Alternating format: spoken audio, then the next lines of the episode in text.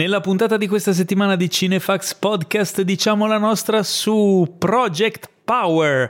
Netflix si butta nella mischia dei film di supereroi con un cast stellare risultando in un film che decisamente non ha diviso le nostre opinioni. Time Trap, originale film sui viaggi nel tempo girato con 4 gole d'or, 2 spille da balia e che ci ha davvero colpito. Trump and American Dream, serie documentaristica che ci mostra come la realtà spesso superi la fantasia. Questo è la solita dose di novità, recensioni, approfondimenti e tanto tantissimo nonsense su cinema e serie tv serviti con amorevole passione e senza spoiler dalla redazione di cinefax.it. Qui vi parla Paolo Celamare in studio con il mio agguerrito collega preferito, il fondatore, direttore editoriale, anima e pilastro di Cinefax, colui che Gary Oldman ama pass- a cui Gary Oldman ama passare lo zaino, l'inconfutabile Teo Yusufian non si riesce Ma come? Più chiaro di così? Hai fatto una presentazione, Paolo, incredibilmente arrotolata su se stessa. Cioè, allora, intanto annodata pensato, la lingua più volte. Ho allora, pensato in... di togliere amorevole passione, che ogni volta... Eh, ogni volta ti incastri sull'amorevole. Comunque, ciao a tutti, eh, ben, ben trovati qua in questa nostra 75esima puntata del podcast. Paolo, Madonna. è una puntata speciale. 75, cioè, bisogna fare lo special per, per, per, la 70 no io farei uno special per ogni puntata quindi eh, so, non sono so. ti devo contenere attendibile esatto com'è andata questa settimana? Bah, direi che è andata molto bene, sono molto stanco ma anche molto contento perché tra poco finalmente tornerò al cinema. Ah, chissà a vedere cosa. Eh, guarda, tenetevi forte perché ve lo ah, dirò dopo. Beh, beh, io ho tenuto botta. No, non funziona così. Eh no. eh, io invece questa settimana sono stato un po' in ferie, sono andato nelle Alpi Marittime. Ma dai, Sai, cos'è? Alpi marittime, cozzi e graie. Zona di Cuneo, molto belli posti, ho fatto un sacco di cose fighe. Eh sì, da sinistra a destra, marittime, cozzi e graie. È una delle tu poche cose che mi ricordo di geografia delle, delle elementari. Io nemmeno sai. quella. però, però va bene, dai, va bene così. Siamo allora, tornati. salutiamo tutti gli ascoltatori che ci ascoltano dalle Alpi marittime. Sì, sì, sì, specialmente dalla zona di Entracque. Ok, che fa ridere Ho perché sembra, mini golf. sembra un ossimoro le Alpi marittime, cioè sì, non, sì, come, sì, come fa a esistere un... No, è bello, poi ci sono tipo i, i caprioli con le pinne. Eh, e, certo. molto belle. Gli stambecchi con i braccioli. Sì, eh, sì, è sì, fantastico. Fantastico. Allora, ehm, smettiamola di parlare Ma sì, non lo so se vogliamo iniziare nessuno, la puntata. Ecco. E parliamo di cose a cui interessa a qualcuno. Sì, magari anche in italiano facciamolo, sì, che non sì, sarebbe male. Ma prima di cominciare, perché questa puntata abbiamo un po' di cose molto, molto fighe su cui discutere, come di, di cui discutere. Oggi proprio l'italiano, il mio italiano è rimasto sulle Alpi Marittime. Allora, è il momento di parlare del nostro sponsor che, come ben sapete, è Infinity, il servizio streaming perfetto per i cinefili, con un catalogo di migliaia di film, eh, di film e serie TV disponibili sempre su tutti i device. Ogni settimana, a sorpresa, no, nemmeno a sorpresa perché ormai lo sapete, c'è un film premiere, una delle ultime novità che è in anteprima su Infinity per sette giorni e dal 21 agosto sarà La Dea Fortuna, l'ultimo film del regista Ferzan Ozpetek. Ah, è il regista preferito del nostro caro amico Enrico Tribuzio. Esatto, è il regista preferito da chi ama gli scioglilingua. Esatto. Anche. Eh, e gli ma... anagrammi. E gli anag... Perché gli anagrammi? E perché l'anagramma di Ferzan Ozpetek, come tu ben sai, è... È? Spinterogeno. Non è, non è assolutamente vero. Ma è credibile, è credibile. Ma la pellicola di cui parliamo oggi, dal catalogo infinitamente vasto Aspetta, però, Infinity, che cosa, cosa c'è di... Ah no, l'hai detto, è giusto, la dia... minchia no, questa puntata è veramente da... Madonna, ma ri... siamo, eh no, dobbiamo ricominciare Ma io sono stato in vacanza e sono tipo, non so più parlare italiano, tu sei stanco io perché stesso sto lavorando vai in vacanza un... settimana prossima? Una zebra, no? Il mese prossimo? Ma forse l'anno prossimo a questo punto, l'anno infatti vabbè, sono poi... rovinatissimo al pensiero, non mi eh, ci far pensare. A parte che tu, come fai tu le vacanze, più che ti stanchi che, che ti ah, riposi. tra l'altro. Allora, la pellicola di cui parliamo oggi è The Nice Guys, buddy Ah. movie, scritto e diretto da Shane Black con un dinamico duo composto da Ryan Gosling, Gosling e Russell Crowe. Era il, il gladiatone. eh? Il, il gladiatore. Il- Gla- il- glacchia- il gladiatone per il le nostro dimensioni. amico Russell Crowe. Allora, ehm, è un buddy movie, Sì. genere che mh, ha avuto il suo massimo splendore negli anni 80. Sì, anche grazie tra l'altro a Shane Black, che ricordiamo è stato lo sceneggiatore di Arma Letale. Arma letale, esatto. Tra i tanti, non solo, anche dell'ultimo Boy Scout. Io tra l'altro c'ho un cine, c'ho, c'ho proprio qua sulla punta della lingua un paio di cinefax su Shane Black che sono fighissimi. Allora, prima di Però dare- di parliamo aprire- prima, eh, esatto. prima di aprire le dighe su Shane Black che ce n'è da dire. Nice Guys. The Nice Guys diceva un buddy movie, finalmente un ritorno al cinema del buddy movie eh, moderno. E chi meglio di Shane Black poteva riportarlo alla vita? E infatti il film racchiude un po' tutti gli stilemi del buddy movie, cioè due personaggi eh, molto contrastanti tra di loro Esatto. che si trovano a dover lavorare insieme, un film action comedy eh, poliziesco in molti tratti e delirante. Che divertente. A me ha divertito veramente parecchio, devo essere sincero. Sì, se amate eh, classici come abbiamo detto Arma Letale o eh, 48 ore con Eddie Murphy e Nick Nolte oppure eh, dai sparami un altro buddy movie famoso Eh, eh, mi- mi- quello che mi viene in mente di più è proprio Arma Letale, quindi non, eh, non mi Eh. vengono in mente altri in questo momento. C'ho il vuoto totale. Tango e Cash Tango e Madonna, Tango e Cash. Eh, ce ne sono tanti, ce ne sono tanti belli e secondo me The Nice Guys entra nella lista perché insomma se amate il genere è da vedere Ma sì, ma poi sono abbastanza. Bad li ho Boys. trovati molto. eh, Bad Boys, uh, il debutto di Michael Bay alla regia, tra l'altro. Sì. Eh, ho trovato abbastanza sorprendenti sia Gosling che Crow in quei panni. Cioè, mi hanno, mi, mi hanno fatto morire da ridere tutti e due. Perché comunque entrambi i personaggi, nonostante appunto il, il- il carattere diverso tra di loro, sono chiaramente improntati anche alla commedia e non soltanto ai cazzotti, alle maniere manesche di risolvere le situazioni. Sì, che poi non è il loro genere, diciamo. Eh no, esatto. E, e Russell Crowe, vabbè, ci sta con questo, questo fisico ormai da Bud Spencer. Ecco, è un po' Bud Spencer e Terence Hill come coppia, volendo fare un po' con tante proporzioni, chiaramente. Mm. Sì, sì, però sì, c'è qualcosa. è un po' c'è il, biondino fascinoso, magro, eh, invece quello atle- più agile. Esatto, quello più grosso, robusto, quello con la barba più, più scontroso che mena, eh, insomma, è quell'attitudine lì. E soprattutto Ryan Gosling ha delle espressioni che fanno piegare da ridere, anche per rispondere ai tanti che dicono che in realtà lui ha un'espressione sola. Inve- Invece no, in Nice Guys è divertente. N'ha Tra l'altro mi ricordo che erano venuti a presentarlo quando lavoravo alla trasmissione televisiva di Fabio Fazio. Mhm. E Ryan Gosling, e Ryan Gosling si fece protagonista di un siparietto veramente molto divertente. Ti ha perché- passato lo zaino? No, lui non mi ha passato lo zaino, ma ha, chiacchierato con il mio macchinista. Io ero al Technocrane.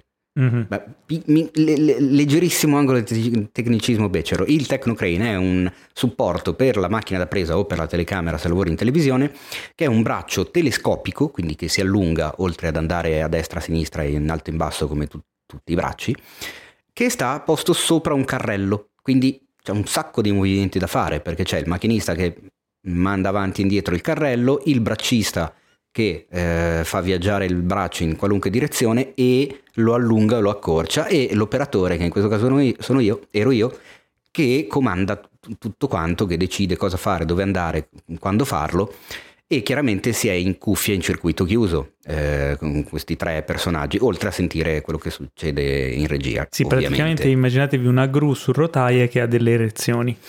Esattamente, in breve Ok. sì.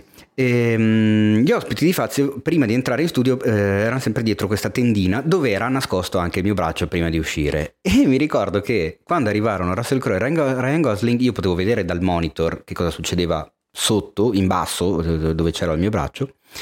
E mi ricordo che lui si è messo a guardare la- l'attrezzatura, poi ha guardato dritto Stefano, il mio braccista, e gli ha detto testuale: Stu cazzo! Anche lui sono scoppiati a ridere giù i due ragazzi, sono scoppiato a ridere anche io e in cuffia gli ho detto Stevie ma, che- ma, ma veramente ma cosa c'ha? E fa non lo so, e glielo chiedo. E senti Stevie che gli fa what? E, e- e Ryan Gosling riguarda il braccio facendo sai proprio l'espressione oh però. Lo riguarda e gli rifà Stu cazzo! Con questo atteggiamento. E poi praticamente è venuto fuori che era una delle pochissime parole che sapeva di italiano sapeva in quale situazione usarla e gli piaceva usarla il più possibile. Quindi... Probabilmente era un fan dei Soprano anche lui. Ah, non lo so, però da quel momento in poi io per anni, ancora oggi, ogni volta che vedo Ryan Gosling mi viene in mente lui con quella faccia che dice stu cazzo e quindi niente vabbè piccola parentesi Fantastico. comunque Nice Guys eh, consigliatissimo E Shane posso- Black se la cava bene. e Shane Black se la cava bene sì Per chi non sapesse chi è Shane Black, Ah, Shane Black è diciamo uno perché noi se uno dice Shane Black qua, Shane Black là, magari Esatto. uno dice ma chi è Shane Black? È uno degli sceneggiatori più fortunati della storia di Hollywood, fondamentalmente. Perché innanzitutto fu pagato ben 250 mila dollari per la sceneggiatura di Arma Letale, che era la prima che scriveva. Quindi Mm. proprio Ah, eh, all'epoca colpaccio. il record per una prima sceneggiatura. E Eh, tenete conto che solitamente se vengono pagati 10.000 dollari è tanto. Esatto, chiaramente gli esordienti.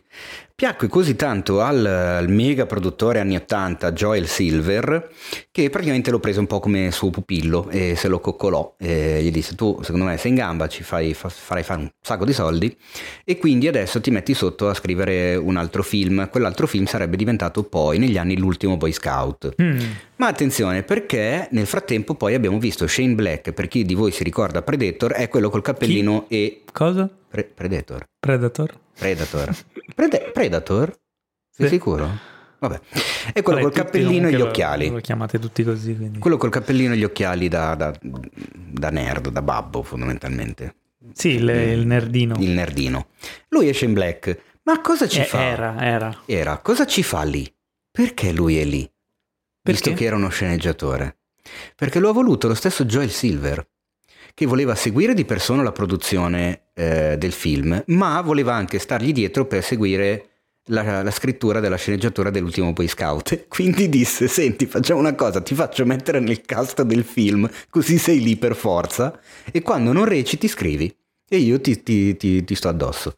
Che fa abbastanza ridere. Che poi tra l'altro ci sono dei racconti che lui in alcune scene c'è lui che, che segna, tipo si scrive il Che scri- diario. esattamente. Che in realtà stesse scrivendo la sceneggiatura. Esattamente, in quei momenti film. lui, a quanto ha detto lui e a quanto ha detto Joel Silver, lui sta scrivendo la sceneggiatura di un altro film in quel momento lì, perché era abbastanza quel fiato sul collo, comunque ci, ci tenevano, ecco.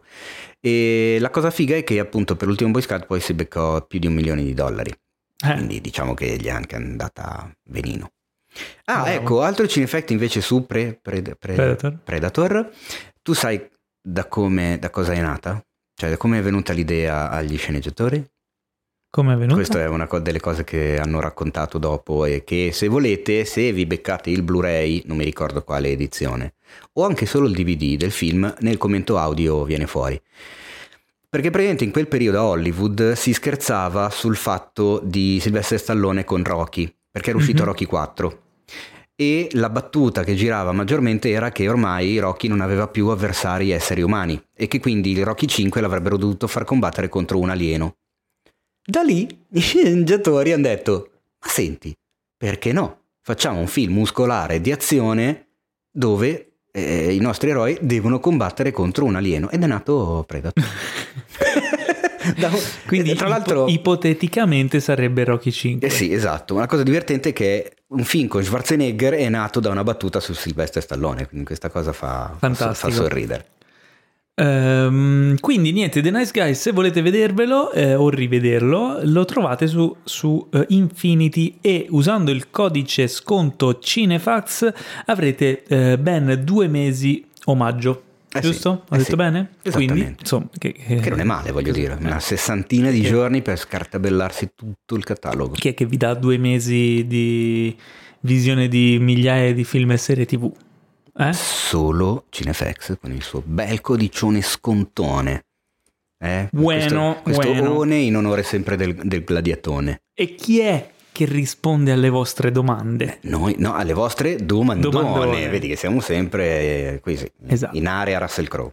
Cinefaxone. Cine- basta adesso, questa cosa sta allora, esagerando. io ho una domanda da un nostro ascoltatore eh, lontano. Il nostro ascoltatore più lontano, che ci ascolta dall'Australia, credo Da- che sia... Dall'Australia. Credo che sia il più lontano. Fin- cioè, finché Vabbè, a meno che non ce ne sia meno che non ce ne sia uno della Nuova Zelanda che è un pochino più più, lontano? Non lo so quale sia il paese più lontano senza poi cominciare a tornare indietro, come dice Jim Carrey in Truman Show. Ehi, tu! Che ci stai ascoltando dalla Nuova Zelanda. scrivici un messaggio e noi ti diremo ciao. Eh, mentre l'ascoltatore dall'Australia, Riccardo Perina, ci fa questa domanda. Ah, no, aspetta, scusa. Riccardo Perina, eh, cioè, ascolta dalla... ma io ho presente chi è Riccardo. Certo, è venuto anche all'evento. Ah, è lui! Eh. Ma porco cane! Ciao, allora Riccardo. lo tratterò meglio d'ora in No, no, lui presente ama, chi è? Scrive lui ama tantissimo, essere cioè. trattato male. No, Eh, ma poi se è no non sarebbe attivo. andato in Australia. Giusto. Che come sai è il paese Dove rischi la morte Esatto. a ogni respiro. A quale rissa veramente accaduta su un set avreste voluto assistere o partecipare? Uh. Eh. Ah, Bella domanda, potrei rispondere con le risse alle quali ho partecipato davvero su un set. Tipo? No, meglio di no. Eh, partecipato o assistito? No, pa- probabilmente, probabilmente anche causato. Causa- allora forse ne so qualcosa. esatto. Eh, ma oddio, che domanda. Sai che non ne ho idea. Io avrei voluto assistere a Herzog contro, Contro Klaus Kinski. Klaus Kinski. Su Fitzcarraldo. Sì, Mamma quando, mia. quando sì, è vero. Kinski se ne voleva andare via stava sulla barca con l'indio che lo portava via e, e Herzog gli puntava il fucile. Assolutamente. E, e Herzog soprattutto aveva pagato gli indios per ammazzare Klaus Kinski. Cioè, gli aveva promesso dei soldi. Sì. Ammazzatemelo. Ma sono quelle cose, cioè tu se pensi al, ca- al, al cast e la crew che erano lì, che hanno assistito veramente al fatto, no? Che sono stati dove saremmo voluti essere noi. Poi sono tornati magari in America o, O in Germania. Germania e l'hanno raccontato e non ci credeva nessuno. Ma no. Ma figurati. Ma oddio. Eh, la fama di Kinski era già... Sì, però di cioè, Kinski, eh. tu racconti una cosa così, dicono vabbè, l'avrà montata un po'. Sì, quello forse sì. E invece pare che sia andata veramente così. Sì, Eh. sarebbe stato un bel momento. Ma anche soltanto vedere quel set mi sarebbe piaciuto, al di là della rissa. Cioè, vedere que- questi, che portano su una nave su una montagna veramente... Cioè, deve essere stato qualcosa Eh, sì. di epocale. Però comunque quando succedono queste cose... L'abbiamo già detto, fatevi un favore, guardate Fitzcarraldo. Sai che non mi Eh, ricordo? Non lo so. Eh? Però effettivamente mm, è da vedere. La butto molto, lì. molto Dammi bello. un foglio che mi scrivo, fatemi un favore, che sennò poi me li dimentico, sono vecchio, ormai Eh, ho non ho una certa età e non mi ricordo più le cose a memoria. Allora, devo Aspetta, cercare ora il portafoglio se ho uno io- scontrino da... Ma dai, Tieni che fa casino. foglio rumorosissimo. Ecco, va bene. Allora scrivo anch'io in maniera rumorosa. Allora, ehm, quando succedono queste cose, caro Riccardo Perina e mm, tutti voi interessati all'argomento, la cosa bella, e mi è capitato anche su un set, di vedere uno scontro fortunatamente solo verbale tra un produttore e il regista. La cosa bella è che tutti quanti si fermano, si congelano e sono tutti lì un po' a sbirciare, però tipo senza farsi vedere. Quindi c'è magari chi fa finta di, di lavorare ma sta guardando, ma sta ascoltando. E, e si crea quest'aria gelida di, di- come se si fermasse il tempo tutto intorno, questa bolla di Ma è anche- è anche- sono, sono anche belli i momenti dopo, perché poi i protagonisti del fattaccio tornano chiaramente ognuno a fare quello che stava facendo prima e hanno a che fare con altre persone. Eh Quelle sì. altre persone non sanno come comportarsi perché hanno appena visto questi dare in escandescenza. Quindi e quindi stanno tutti molto schisci. Pensa sul set di, di Fitzcarraldo dopo Madonna. che gli ha puntato il fucile, quello torna perché pensa che Klaus Kinski pensa che Herzog gli avrebbe sparato veramente, torna e Herzog fa Ah, bene, ok, ricominciamo Esatto. a girare. Eh, che cazzo. Eh, va bene. Poi abbiamo una domanda da Giovanni Palmisano. Se ne aveste il potere, di quale attore scomparso prematuramente evitereste la morte? Uh, eh, è un vabbè. superpotere questo. Sì, io Allora, ce l'ho, io ce l'ho in mente. anch'io mi è scontata, l'ho già detto. Ok, va bene, ok. dai. Anzi, all'uno faccio il eh, Ok, countdown. per- però aspetta, dobbiamo dirlo quando dici la U di 1 o E dopo? no, se no come faccio a dirlo? Va. Ah, 3, giusto, 2, c'è- 1, no. Ah, ok, giusto, Ok, c'hai va bene. 3, 2, 1, Bruce John Lee. Belushi. Erano diversi. Bruce Belushi non sarebbe male però, e anche John Lee. Beh, Bruce Belushi sarebbe una specie di Samung. non so cosa sia. Come non sai chi sia? Eh no, però ridevo per simpatia. Samung. ah, il- ah, minchia, no, pensavo fosse un, un aggettivo giapponese. No, in realtà era nome e cognome. Samung Beh, in effetti sì, è vero. Hai ragione. Che tra l'altro sta bene Samung. Non, cioè, nel senso non è morto. No, no, perché devi dire queste cose? È perché se fondi Bruce Lee. No, ho capito, ma lo sai che Già- è pericoloso annullano, questo eh. podcast? Già più di una volta abbiamo parlato di qualcosa. Clint poi... Eastwood sta bene? Eh, sì, però sai che... Cosa? Eh, mi sa che... No, cosa? Eh, Ma non dire queste cose qui. povero, povero Clint ogni volta. Diamo... Gli voglio un sacco di bene. Va bene. Gli volevo. anzi, Allora, qui abbiamo ormai. una domandona un po' lunga Mm, eh, che ci fa Salva- Salvatore Varriale. Economicamente un film quanto dovrebbe incassare per essere un successo commerciale in, rea- in relazione ai propri costi? Ci sono moltiplicatori differenti tra i film, tra i film blockbuster e i film d'autore? E collegandomi a questo, sai mica qual è il film con il maggior incasso in rapporto al costo di produzione?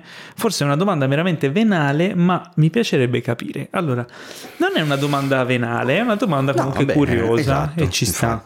Ehm, allora, tenete presente, dipende un po' dai casi. I film, se parliamo di film hollywoodiani, solitamente sono, specialmente negli ultimi tempi, film che hanno un alto budget e però a quello va sommato un costo di marketing che non viene conteggiato nel budget, cioè quando vi dicono eh, il, il film tal dei tali è costato 150 milioni, non includono il costo del marketing. Esatto, Perché lo fanno? Non promozione. Non ho capito perché non lo includano. Perché quando danno, di solito, quando comunicano i dati del budget di produzione, eh, sono ancora in promozione. E quindi non lo sanno. ancora non ne hanno idea. Eh, solitamente loro investono più o meno altrettanto in promozione. Quindi se il film è costato 100, investono altri 100 in promozione. Perché lo fanno? Perché sono americani, sanno che il marketing vende qualsiasi cosa. Però è una sorta di rilancio, cioè è come una partita a poker. Tu eh, sai che la tua mano è quella, rilanci il doppio e non sai se effettivamente cioè, è un po' un bluff in alcuni casi perché ci sono alcuni film che obiettivamente loro sanno che sono, non sono riusciti al meglio ma comunque ci spendono il marketing per cercare di recuperare specialmente recuperare nel primo, nel primo weekend il weekend di apertura che è il più importante del film perché sia detterà un po' l'incasso totale perché da quello poi loro riescono a calcolare quanto il film più o meno va a calare settimana dopo settimana e più o meno quanto arriverà a fare. Eh, sia perché c'è il passaparola, quindi se il film non è eccezionale potrebbe morire lì e quindi è molto importante che incassi il più possibile nel primo weekend.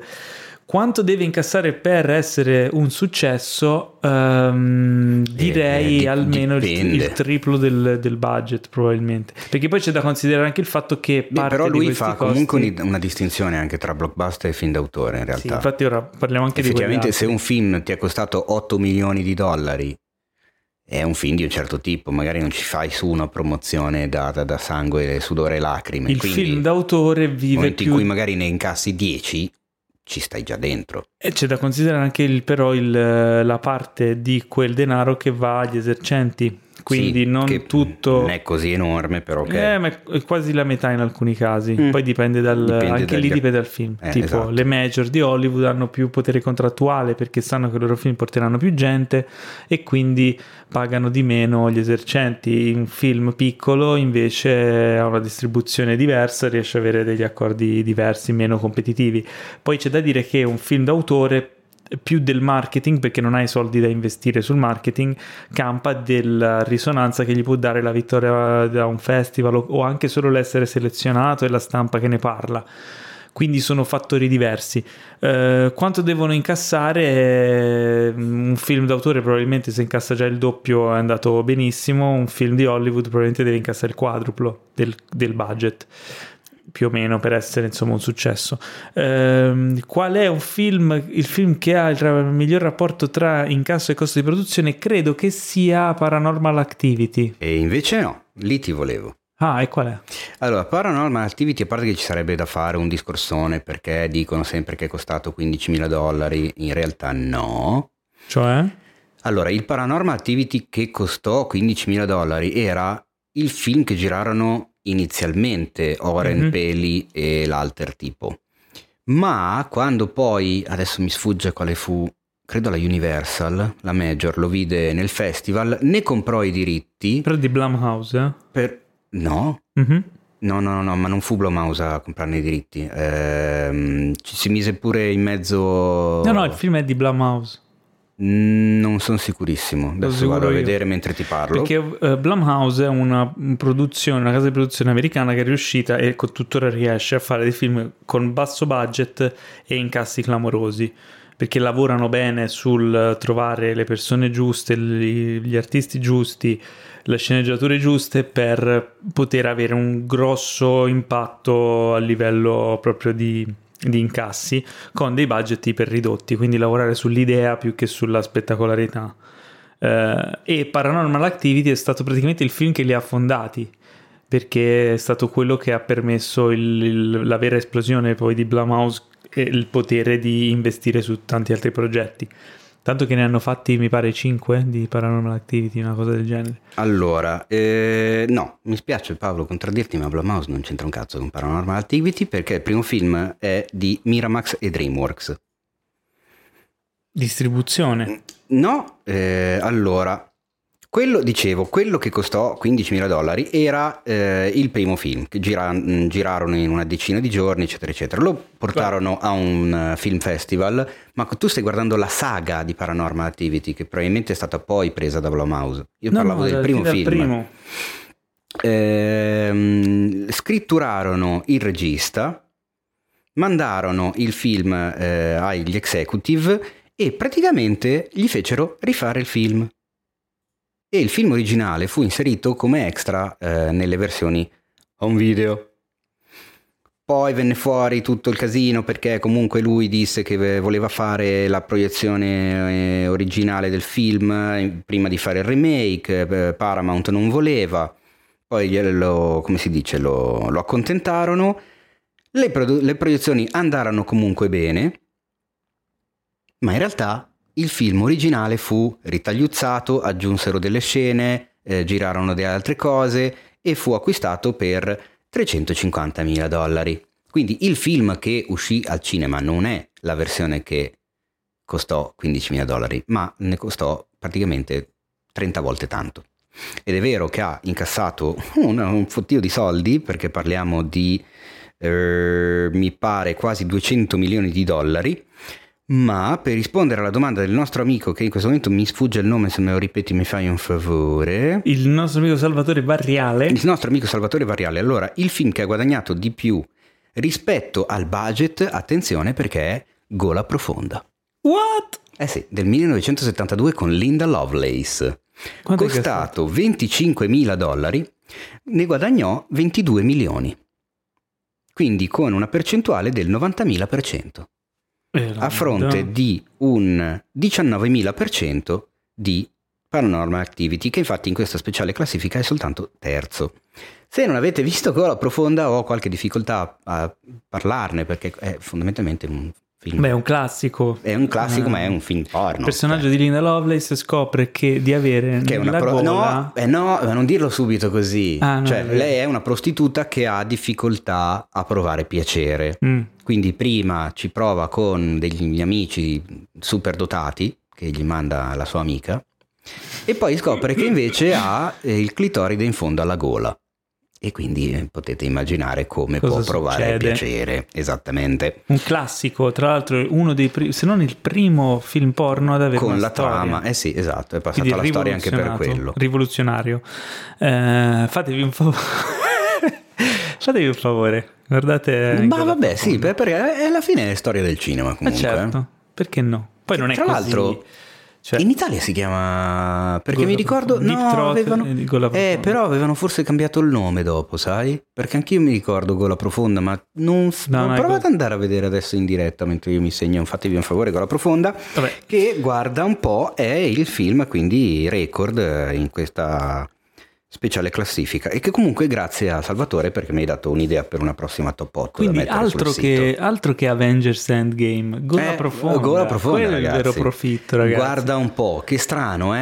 Eh, un film porno sells. che fa che, che setta Ultima domandona, record. che dici? O Ma ne sì. facciamo una in meno del... No, fa, ma segnato? dai, segna. No, vedi che stronzo che sei. No, io combatto per il pueblo anche non in live Anche come facevamo io, durante il anche lockdown. io l'ho sempre detto, facciamo più domandone. Teo, no, no, tra, l'altro, una sola. tra l'altro ti stai ripreparando il set per eh, fare il, Eh? il podcast live No. eh, con la- StreamYard, vero?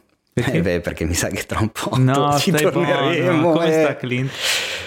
Eh? Come sta Clint? No, Clint sta bene. ok. Sì, sì. Avete un personaggio cinematografico in cui vi rispecchiate o vi siete rispecchiati particolarmente e se sì, perché Michelangelo Pollini ci fa questa domanda azzardata e un po' Oddio. sfacciata.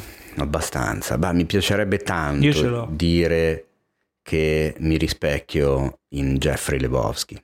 Cioè mi piacerebbe proprio tanto prendere la vita come la prende lui. Che bello. Vero. Cioè che n- non te ne frega un cazzo. No, assolutamente. Che Eh. vai in giro, che era un po' come andavo in giro anche io durante il lockdown. eh, cioè non è che... Sì, ma in giro in casa. No, non solo. Anch'io andavo in giro in casa le non volte. solo, quando dovevo andare a buttare la spazzatura, Ma andare io anche al supermercato. a prendere, eh, esatto, al supermercato, all'automatico del tabacchi. Ero abbastanza, abbastanza drugo. E vabbè. E però no, in realtà... Bei tempi che non torneranno più. In, eh, aspetta. In realtà non lo so. Cioè, questo... Io ce ecco. Vabbè, tu l'hai detto. Il Cioè- mio invece è Tony Manero. To-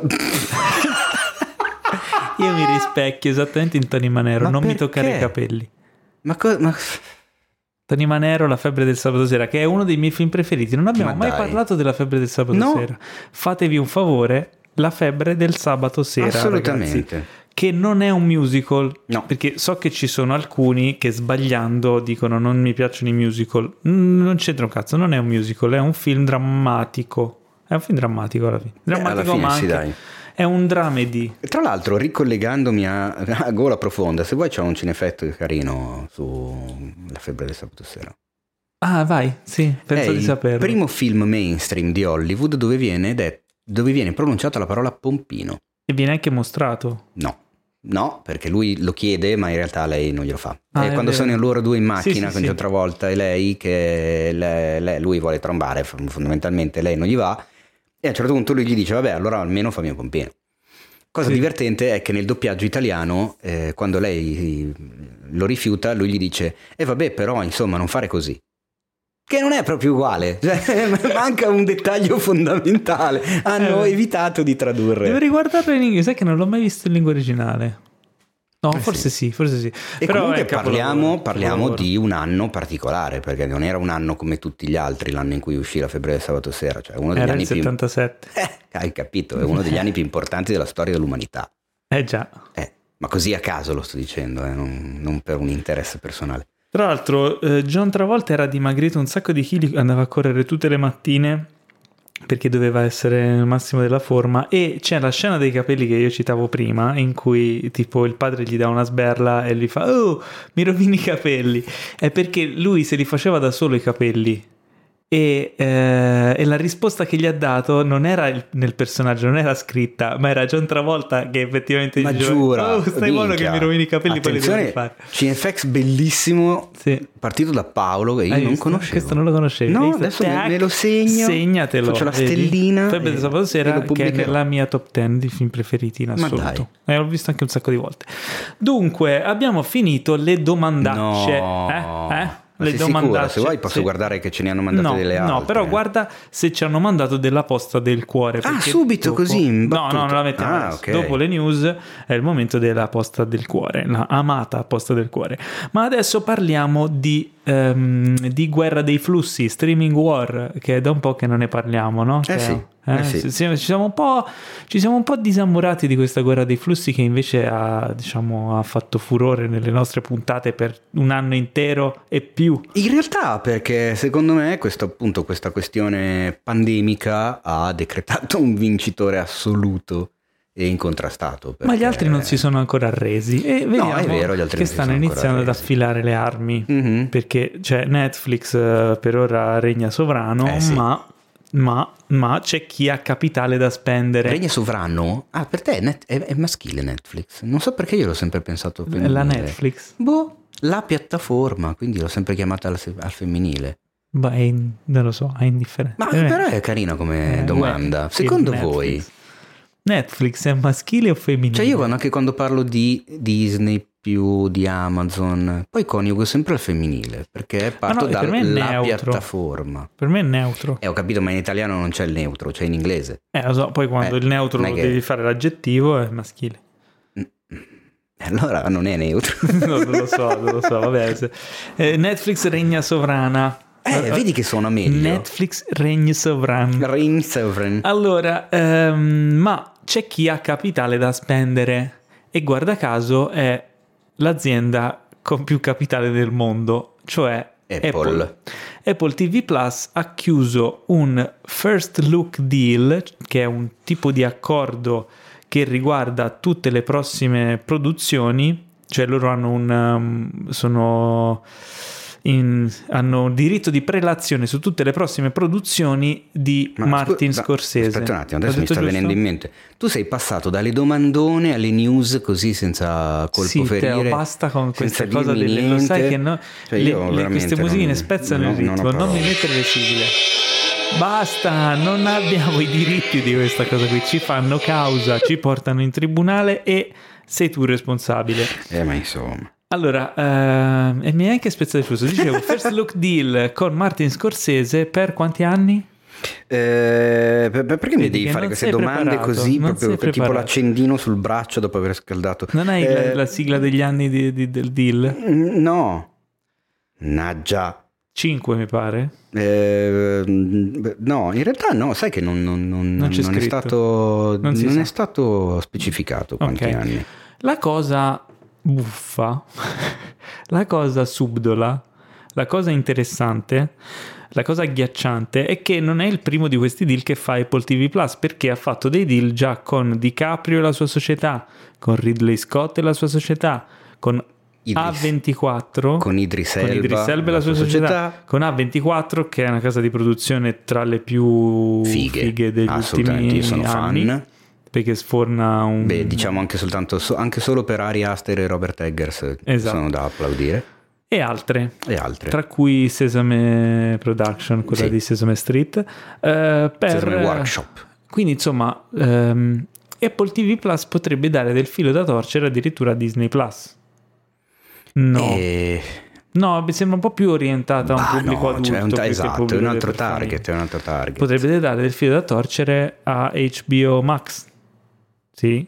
A Netflix ancora no, ma staremo a vedere. Esatto, anche perché eh, non dimentichiamoci che Apple ha già in mano il prossimo film di Martin Scorsese, che non è proprio Eh sì. una delle mm, stupidaggini, perché Killers of the Flower Moon, ricordiamo, film molto atteso con eh, Leonardo DiCaprio che E- investiga su un, um, un Killer. cattivone killer interpretato da Robert De Niro Ah, per Robert la- De Niro interpreta eh certo, per la regia di Martin Scorsese, ragazzi, io Mm. uno dei film che voglio più vedere nella mia esistenza. Anch'io.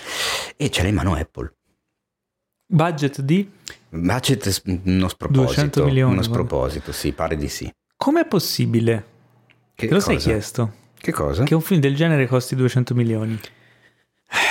È possibile secondo me dal punto di vista delle, delle riprese esterne, della Ma 200 lunghezza. milioni. Eh, ho capito, se non giri in studio e giri tutto in esterna e Ma non devi- costa 200 milioni.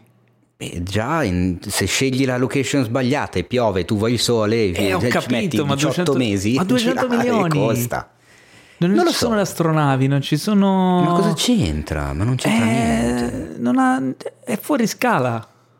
Bah, è un film da lo so. 40 milioni. Non lo so, tu... Ringiovanimenti? Ricordati, volta, ricordati che il film più costoso della storia con il calcolo dell'inflazione è Cleopatra del 63 e non c'erano le astronavi. piramidi, cose, Botto di mostre, comparse soldati, all'epoca. Eh, cioè, vuoi mettere... Posso capirlo. Senza il calcolo di inflazione è il quarto Pirati dei Caraibi, che non ha le astronavi. Vedi? Eh, non sono gli Ma c'ha le- i mostri, le cose, cioè... Capito, però tu mi devi dire Scorsese c'ha le mani bucate. Cosa- fa? C'è il non lo so, magari, catering. magari c'è sta roba ancora della questione del ringiovanimento digitale. Boh. e lì ti volevo. Ah, eh, io lo sapevo, la tiravo lunga apposta. allora io ho un'ipotesi. In Killer of the Flower Moon c'è questo cos'è un poliziotto di Caprio? Sì, poliziotto a pochi giorni dalla pensione ma settantenne DiCaprio che deve c'è? investigare su questo giovanissimo Robert De Niro. Ma no, ma perché? Ma è una cosa senza senso. Tutto digitale, ringiovanimento, rinvecchiamento. Ma, no, ma, ma, sarebbe da deficienti una cosa del genere. Però, scusa, cioè, eh. scusa, se viene da te Scorsese ti dice una roba del genere, tu che fai? Non gli dai 200 milioni tu che sei Apple TV Plus? No, ma mi sembra, no, ma mi sembra un po' una cagata, se posso Allora, dobbiamo dirlo. capire dove li spende questi soldi. Martino, dove spendi i tuoi soldi? Questo è il nuovo hashtag che lancio io.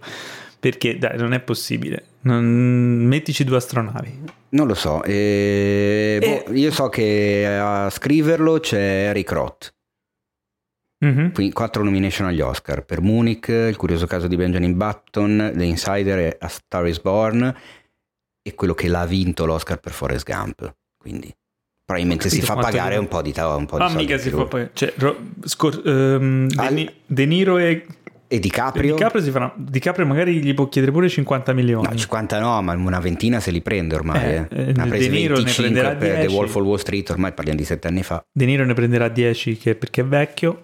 Alle scenografie c'è Dante Ferretti, Quanto- e non è avevo Dai, l'ultimo non, dei non ci Pirla. arrivi a 200 milioni. Comunque, Non lo so, scopri- comunque lo scopriremo. lo per scopriremo. non fare gli stupidi, eh, magari non avete ancora mai sentito parlare eh, di questo film, è tratto da un romanzo di David Gran e racconta la storia dell'ex Texas Ranger Tom White, ovvero Leonardo DiCaprio, che viene incaricato da J. Edgar Hoover, quindi praticamente Da da, se da se stesso. stesso nel film di Clint Eastwood, di indagare sui misteriosi omicidi che stanno decimando la tribù di nativi americani Osage in Oklahoma. Grazie a White l'FBI verrà a conoscenza del serial killer William Hale, anche se pare che dietro di lui ci sia qualcosa di molto più grosso. Mm. Quindi DiCaprio ex Texas Ranger e eh, De Niro serial killer. DiCaprio nel ruolo che già fu di Chuck Norris. Di- esatto, ma non quel Texas No, Ranger. ah, ok. No, ok. Vabbè, Eh, beh, io io- io comunque spero ancora nelle astronavi. Poi Così, vedremo. a caso. Per, per spendere questi 200 Beh, però in effetti c'è scritto, cioè dietro di lui magari c'è qualcosa di più Eh, grosso, vedi? è vero, ci Una sono gli alieni. E per rimanere in tema di astronavi, abbiamo una news su Star Trek Strange New Worlds. Oh, La nuova serie di Star Trek che- solo a Paolo. Madonna, non Eh? interessano solo a Ah, me. si parlando l'ho, l'ho anche detto? Eh sì. Scusa, non volevo. Eh, allora, eh, Star Trek ritornerà con una nuova serie e siamo a quota 4 serie di Star Trek Qu- 4.000. contemporaneamente. 4 serie contemporaneamente in onda. Vi rendete conto? Una è Discovery che ha rilanciato il franchise in tv, eh, l'altra è Picard su, ehm, su Amazon Prime e la terza è Lower Decks, la serie animata che è partita da poco in America. Questa sarà la quarta, Strange New Worlds, che in realtà è una sorta di spin-off di Discovery perché ci mostra le avventure del- della crew del capitano Pike sull'Enterprise prima della serie classica. E la news riguarda un po' di informazioni che sono state divulgate che eh, dicono che Strange New Worlds ritornerà alla formula classica della serie originale di Star Trek. Quindi eh, il, il casino della settimana, il pianeta della settimana, la linea della settimana, episodi singoli autoconclusivi che ovviamente saranno collegati in un arco narrativo di tutta la stagione, ma tornerà un po' alle atmosfere della serie classica. Eh, e- Cos'è? Matteo, ma questi parla di storia della televisione, Ma storia lo del so, ma è bello prenderti in giro storia dei questa tua franchise. passione La smisurata. cosa, la cosa carina, cioè carina, cosa figa, è che eh, il capitano Pike nella serie classica era il protagonista del pilota di Star Trek. Eh, poi il, network, non, a lui, lui non piaceva il network e scelsero invece il capitano Kirk, scelsero William Shatner e ripartirono con una prima puntata. Pun- eh, l'episodio che avevano già girato lo inserirono all'interno di una delle puntate della prima stagione come una sorta di flashback che raccontava del capitano Pike eh, un- anni prima, tipo 13 anni prima, eh, che aveva già nel suo equipaggio Spock e che aveva questa problematica ma era finito insomma nel presente lui era stato tipo sfigurato e paralizzato in una, in una sedia a rotelle quindi noi sappiamo la fine che farà il capitano Pike perché è stata mostrata nella serie originale e, ehm, e quindi è un personaggio consolidato nel- nell'universo narrativo di Star Trek vedere le avventure della sua Enterprise prima di, di Kirk è comunque un tassello che mancava no? nella che era stato solo accennato ma che mancava nella mitologia di Star Trek e che potrebbe insomma essere molto uh, boh, interessante, potrebbe, potrebbe dare diciamo dei, delle soddisfazioni ai fan di Star Trek e non solo, perché comunque riprendere quelle atmosfere lì per un pubblico anche nuovo potrebbe essere una cosa nuova. Ok, ti piace questa news? Non te ne frega niente. Eh, sì, dimmi. Tu l'hai visto a suo tempo il film 47 Ronin? A suo tempo Eh, quando uscì con Keanu Reeves? Ah, sì. Io non l'ho visto. Mm. Com'era? Mm, boh, non mi, ha- non mi aveva Tra entusiasmato l'altro granché. era Mi ricordo abbastanza flop. poco, tra l'altro. Era andato malissimo. Aveva incassato tipo No, ma sai che forse lo confondo con l'ultimo samurai. con... No, con... Con cos'è che lo confondo? C'è un film con De Niro che... Ronin. No, esatto, ma Non non c'entra c'entra un cazzo. No, 47 Ma Ronin sai che è, non mi ricordo, mi eh. sa che non l'ho visto io 47 Ronin. è Keanu Reeves Sì, nei- in mezzo ai samurai. ok, Non l'ho visto nemmeno io, quindi non, non ne so molto. So solo che aveva floppato. ricordo. Ne avevano parlato male molti, eh, bene alcuni, pochi, e che adesso faranno un sequel Eh sì, e sarà distribuito da da Netflix. Netflix. Ecco. sì. Produce Universal distribuito da Netflix. Ecco, per Ma rispondere ancora... Per rispo- no, pare di no. E allora? Eh, non lo so. Perché starà E- girando il sequel di John Wick? E di Matrix. Cioè ormai lui fa solo John sequel delle- dei suoi film più famosi. Il Ehm, crossover tra John Wick e Matrix, John Matrix. che è comando. che era Schwarzenegger in comando. Vabbè. Per rispondere alla domanda del nostro amico di prima che ci chiedeva del budget, di quanto deve incassare un film, per farti un esempio, ad esempio, per farti un esempio ad esempio, 47 Ronin costò 170 milioni di dollari, che non è male come cifra, mi sembrano un bel po' di soldini. In tutto il mondo ne incassò 151, Eh, di cui solo 38 milioni negli Stati Uniti. Quindi capisci che guadagnare, incassare 20 milioni di dollari in meno dei costi Mm. di produzione senza neanche la Contare promozione il mettere dentro eh. eh, non è Male, proprio male. bellissimo però eh, hanno deciso di farne un sequel Perché ha i suoi dopo. estimatori, evidentemente, che non siamo noi. Anni- Andando avanti. esattamente però Ehm, questa cosa eh, rientra un po' nella come lo ha chiamato secondo me giustamente io odio Dio guardi che Cosa ha detto? Lo odiamo tutti, però quel ragazzo ha un sacco di intuizioni, secondo me, ottime.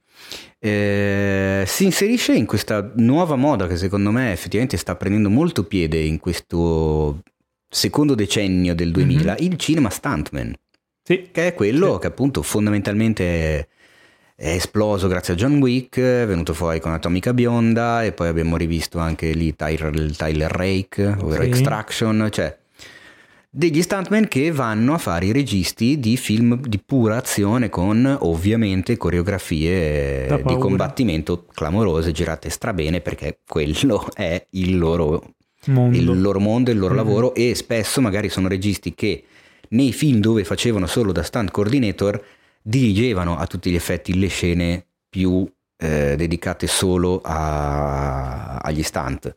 E quindi il regista principale magari si faceva un po' da parte e quindi appunto si sono fatti le ossa.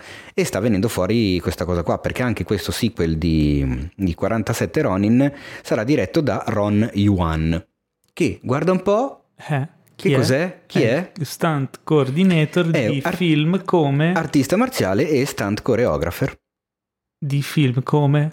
Eh, allora di film come Black Dynamite Joker Wild Card che uno dice minchia che film sono? sono degli actiononi della eh, Madonna Bene.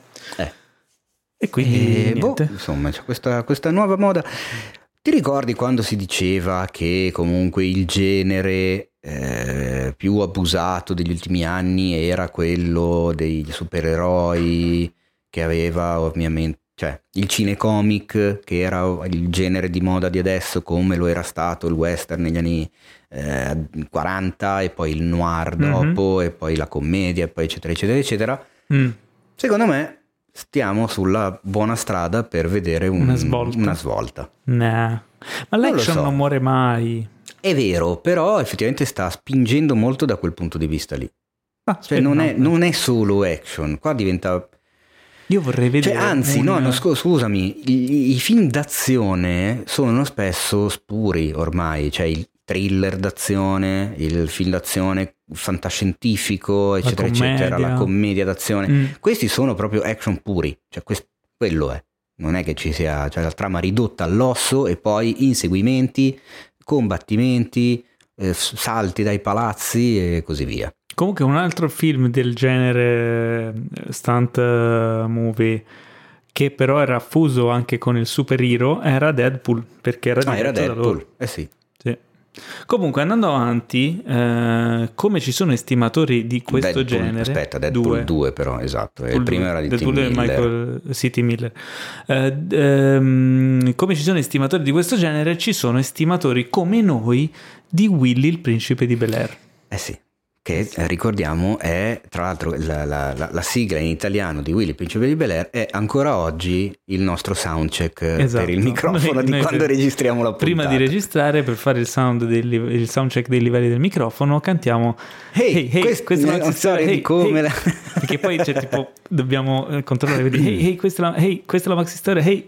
e questa è la maxi storia del reboot drammatico di Willy il principe di Bel Air a, a, ad so. opera di Morgan Cooper. Non Chi so è veramente Cooper? cosa dire. Ma tu l'hai visto il trailerino che ha fatto Morgan Cooper? Sì, Belair. Giovane americano. Belair si chiama. Belair. Ne abbiamo parlato a suo tempo nella puntata, eh, recuperatevelo se non l'avete ancora visto. Questo ragazzo ha creato questo video su YouTube che è andato virale, che si chiama Belair ed è la, mm, tipo il trailer di una fa- ipotetica, di una fi- serie, esatto. ipotetica serie drammatica versione drammatica di Willy il principe di Bel Air. Eh, il trailer era molto molto figo, ehm, sicuramente accendeva l'immaginazione, ma perché era così, cioè lo, vedevi, durava un paio di minuti, ti facevi due risate. Non avremmo mai pensato che sarebbe stato preso sul serio, ma a Hollywood sono sempre alla ricerca di nuovi trend e visto quanto è diventato virale, a quanto pare faranno davvero questa, questa serie è ufficiale? Eh, sì, sì, sì, ufficiale. Produce Will Smith. Assolutamente ufficiale, esatto, produce Will Smith. Io non ci credo. Non lo so, io non, non ne trovo il senso, ma spiego. Eh, a me va anche bene che ci si racconti la storia triste di un ragazzo che da Filadelfia va a vivere a, a Bel Air, a Los Angeles. Ma non, allora, ma non farmi i collegamenti con, eh, con Fresh Prince of Bel Air degli anni 90? Perché non ha senso. Cioè, perché no. mi devi fare un collegamento? È una storia drammatica di uno che da Vabbè, Filadelfia va a vedere. E ho capito, ma dai, ma fa ridere così. La secondo cosa me... che però fa ridere, secondo me, cioè io sono contento di questo annuncio perché quando ho dato la news sul sito e l'ho poi spinta sui social, ho ricevuto un sacco di commenti che mi hanno fatto fare una colazione di quelle più esilaranti degli ultimi mesi, grazie a tutti voi della community che avete commentato perché sono partiti i commenti tipo mi immagino già la sigla riarrangiata in minore per rendere tutto un po' più triste. E eh, un altro ha aggiunto cantata dai Radiohead. Wow. perché in effetti io ho provato a buttare lì la strofa della, di quello che potrebbe essere la nuova sigla cioè hey questa è la triste storia di come la mia vita cambiata un po' depressa sotto un treno sia finita.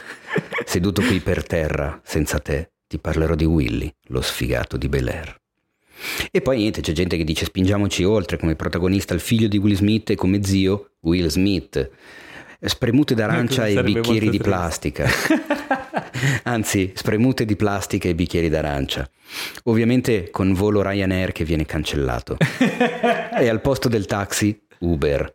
Oh no. Eh, infatti ho Sento detto... triste, guarda. Esattamente. La, la zuffa al campetto in realtà è una sparatoria. Oh no. Lo zio Zucchino alla fine si scopre avvocato della mafia. La sorella è la figlia di Will Smith, come Carlton un nano preso a caso. Basta che balli, ma non troppo, perché poi fa ridere. È vero, Carlton ballerà? Carlton ballerà, ma secondo me un, un valzer. un, un valzer tristissimo. Il fischio collaudato non funziona e rimane due ore sotto la pioggia ad aspettare il taxi.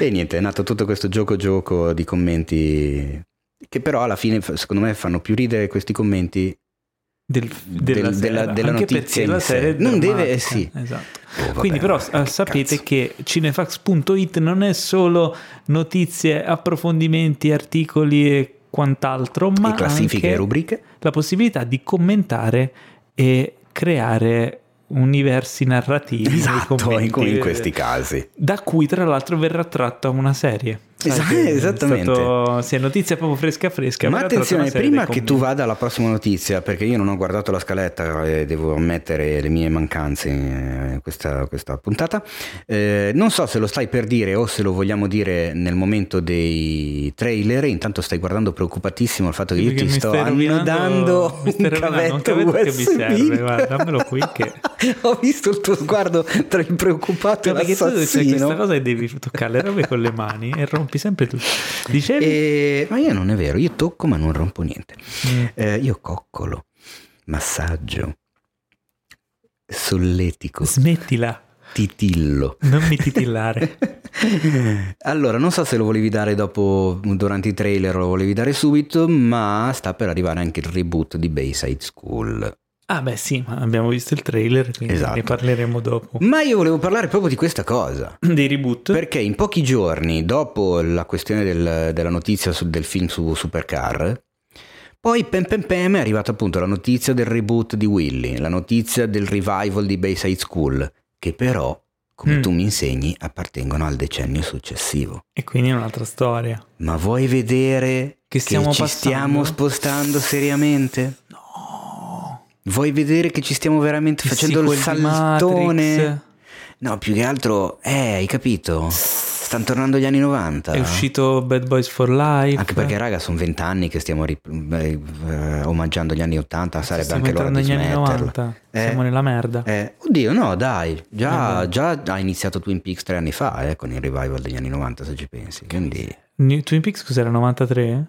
eh, no, 90, 90-91, quindi Mm. figurati, proprio all'inizio, inizio, inizio. Dai, tornano gli anni 90, Spice Girls, Backstreet Boys, eh, Eh, in Schillaci. Allora, la prossima news riguarda eh, Tenet. Mm, Tenet, come sapete, è- se tutto va bene, è imminente l'uscita al è cinema di immine- Tenet. eh, eh sì. Ma non ovunque, non negli Stati Uniti, dove però uscirà in alcune sale. Non, Non si è ancora ben bene. capito per cosa. Eh, la Warner Bros. è abbastanza allarmata e ha allertato eh, al massimo il suo reparto di eh, pro- protezione dalla pirateria. Mhm. Cioè la Warner Eh ha beh. un mega reparto che si occupa di eh, fare un po'... È Di presente quel gioco? Sparare in fronte a No, chi nei presente il gioco de- da Luna Park, quello dei buchi da cui esce la talpa? Sì, devi Whack-A-Mole. E praticamente è quello il lavoro che fanno, cioè buttano giù le copie pirata che escono online e quindi penso che abbiano, abbiano abbastanza rimpolpato, ma non è quello tanto il problema, quanto gli spoiler. mm, eh. Stiamo entrando in un, in- almeno in America, stanno entrando in un momento di frenesia da spoiler, di insomma terrore, perché eh, specialmente gli spoilerofobici, che esiste questa cosa, sono preoccupati perché mh, fin tanto che non esce da loro e Warner Bros. sicuramente non vuole farlo uscire online. eh, si beccheranno, cioè aprite le dighe e arriveranno dall'Europa a spoiler questo come ai tempi di Avengers Infinity War, come ai tempi del eh, Star Wars Risveglio della Forza, eccetera, eccetera. Cioè, ci sono quei film mega blockbuster, ultra venduti e distribuiti in tutto il mondo che contengono all'interno dei, dei- come si dice, dei tratti di trama che sono fortemente spoilerabili e quindi comunque potrebbero potenzialmente rovinare il piacere della visione a- ad altri, alle persone che non l'hanno ancora visto. E come fai? Come, come la gestisci? Al di là delle copie pirata, come gestisci tutta la, la questione del flusso sui social network? Eh, gente mm, che ti s- devi spara le robe a caso. Devi Poi ci sono quelli, gli stronzi che lo fanno apposta, perché ti ricordi i tempi quando uscirono gli Avengers, gente che scriveva sotto i post di- dell'ANSA Sì, sì, sì. le robe, gli spoiler su che uno dice che cazzo vuoi da qua? Perché devi scriverlo qui? Se ci ascoltate sapete che siamo sempre stati e sempre saremo contrari agli spoiler Eh, perché è inciviltà e mancanza di rispetto verso gli altri, quindi insomma siamo sicuri che anche voi eviterete questo tipo di cose. Ma eh, da un sondaggio in America è risultato che la maggior parte del, del pubblico, sebbene preferirebbe assolutamente guardare tele, Tenet al cinema, eh, gli andrebbe anche bene di vederlo a casa. Mm, Non gli, gli farebbe schifo. questi diciamo. americani culoni. Mentre un 12% eh, lo vuol vedere assolutamente al cinema e piuttosto aspetterebbe una proiezione al cinema piuttosto che vederlo a casa. Bah, io andrei un pochino a verificare Chiaramente è un chi ha sondaggio fatto questo su, sondaggio. È un sondaggio fatto su un campione, eh, però insomma è indicativo. Ma dipende, indicativo di che? Cioè, nel senso, dipende anche dal committente del sondaggio, perché se il committente è, è- come si dice, è HBO Max, che è la piattaforma di Warner. Non credo Ehi, vuoi che, vuoi No, che no, te lo dai in streaming? Il- Eh, l'ho com'è. letto, non mi ricordo chi era che ha fatto il sondaggio, ma una, diciamo una piattaforma neu- neutrale. Mm. Eh, però chiaramente su un campione credo di un migliaio di persone, quindi Mm. insomma è, un- è un- comunque un sondaggio. Eh, l'ultima news di questa puntata è una news molto mm, friccicarella perché riguarda George Miller. Ah, ma aspetta, piccola parentesi, Sempre news eh, circa, perché Elizabeth Debicki, presente, che è la protagonista femminile di, di Tenet, assieme a, a- a- a- a- l'altra che non mi ricordo mai come si chiama, quella che ha fatto... Ah, sì, quella che fa nel film La scienziata che si vede nel trailer, Clemence eh, Poesie, quella che ha Mhm. fatto anche Harry Potter, che faceva Fleur de la Fleur, quel Cœur de la Fleur, Fleur de la Cœur, Cœur de la, quella lì. Non so di cosa stai parlando. Va bene, ma vergognati. Ehm, comunque Elisabeth Debicki sarà Lady Diana nelle ultime due stagioni della serie The Crown. Ah, sì, sì, ho visto. Ultra premiata serie The Crown. Dove mi stai, cosa stai facendo Paolo? Adesso Niente. voi non lo vedete, ma ogni tanto Paolo fa dei movimenti Eh, no, inconsulti, mi controll- eh, controlla le cose. Allora, eh, sì, bella news, eh, molto interessante. George Miller, parliamo di cosa seria. George Miller, in una lunghissima intervista che ha fatto online, eh, ha, mm, ha parlato di cosa sarebbe potuto succedere dopo il finale di Mad Max Fury Road. Mm, Eh, ricordiamo che Furiosa eh, finalmente riprende possesso della cittadella eh, e a quel punto tutti noi ci immaginiamo che finalmente, insomma, spodestato in Mortan Joe, finalmente lei, insomma, rimette a posto le cose, ricrea una società felice e giusta per il suo popolo. Ma George Miller dice non è detto che sia così. Ci sono- c'è anche un altro possibile scenario, e cioè quello che lei a sua volta diventi una tiranna ah, che è quello che succede eh, spesso quando viene ribaltata una situazione di potere d- di quel tipo. certo. E sarebbe uno scenario interessante, però il, ehm, il sequel eh, o spin-off che dir si voglia di eh, Fury Road sarà invece incentrato sulle avventure di una giovane eh, furiosa, quindi lei da giovane e sarà interpretata da un'altra attrice. Esattamente, mentre invece l'altro Mad Max previsto che eh, a quanto pare George Miller stia- sta scrivendo, ci sta lavorando su eccetera che è Wasteland, non è ancora ben chiaro in quale momento si collochi della storyline di Mad Max. Tra l'altro colgo l'occasione per ribadire una cosa che ho scritto sul sito, perché settimana scorsa, anzi qualche giorno fa, ho visto che stava esplodendo la moda di un meme che nelle intenzioni era anche divertente, perché data la situazione del 2020 di merda che sta vivendo tutto il mondo, è venuto fuori questo meme con la foto di Mel Gibson nel, nel- nel- scusate il fischione, di Mel Gibson nel primo Mad Max con la scritta non vorrei allarmare nessuno, ma Mad Max è ambientato nel 2021. Io l'ho visto, ho fatto un mezzo sorriso e poi ho detto no, aspetta, ma non è vero. E infatti non è vero, non è ambientato nel 2021 Quando era il ambientato primo Mad il Max. primo Mad Max? Allora, non è specificato, bisogna fare un po' di ricerchine. Io ho fatto un po' di ricerca e di, eh, di- di scavi tra fonti varie e cose 1990X. che, che sono le, le- Questa è una citazione che in pochi Mm. coglieranno. che sono eh, gli articoli che comunque mi diverto più a fare, quelli che eh, ti costringono a cercare Mhm. tanto, a far incrociare, a mettere insieme un sacco di informazioni. E in realtà è ambientato tra il 1983 e il 1985. Ricordiamo che è stato scritto nel 77 ed è uscito nel 79. Mm. Però non è mai effettivamente esplicitato. Il film inizia con eh, la scritta tra qualche anno. Beh, Poi quindi- viene fuori che si sono. la- la- l'idea Miller è venuta mm, quando ci fu la crisi petrolifera anche in Australia nel 73. E lui ha detto: Abbiamo pensato di fare una cosa. Pensa che cosa sarebbe successo dopo dieci anni di quella situazione. Nel film c'è una scrittina su un cartello datata dicembre 84. C'è un cartello che riporta la scritta 1983. Più o meno siamo lì. Però Quindi Fury il 2021 Road, non c'entra un Fury Road che è uscito nel 2015 Mm?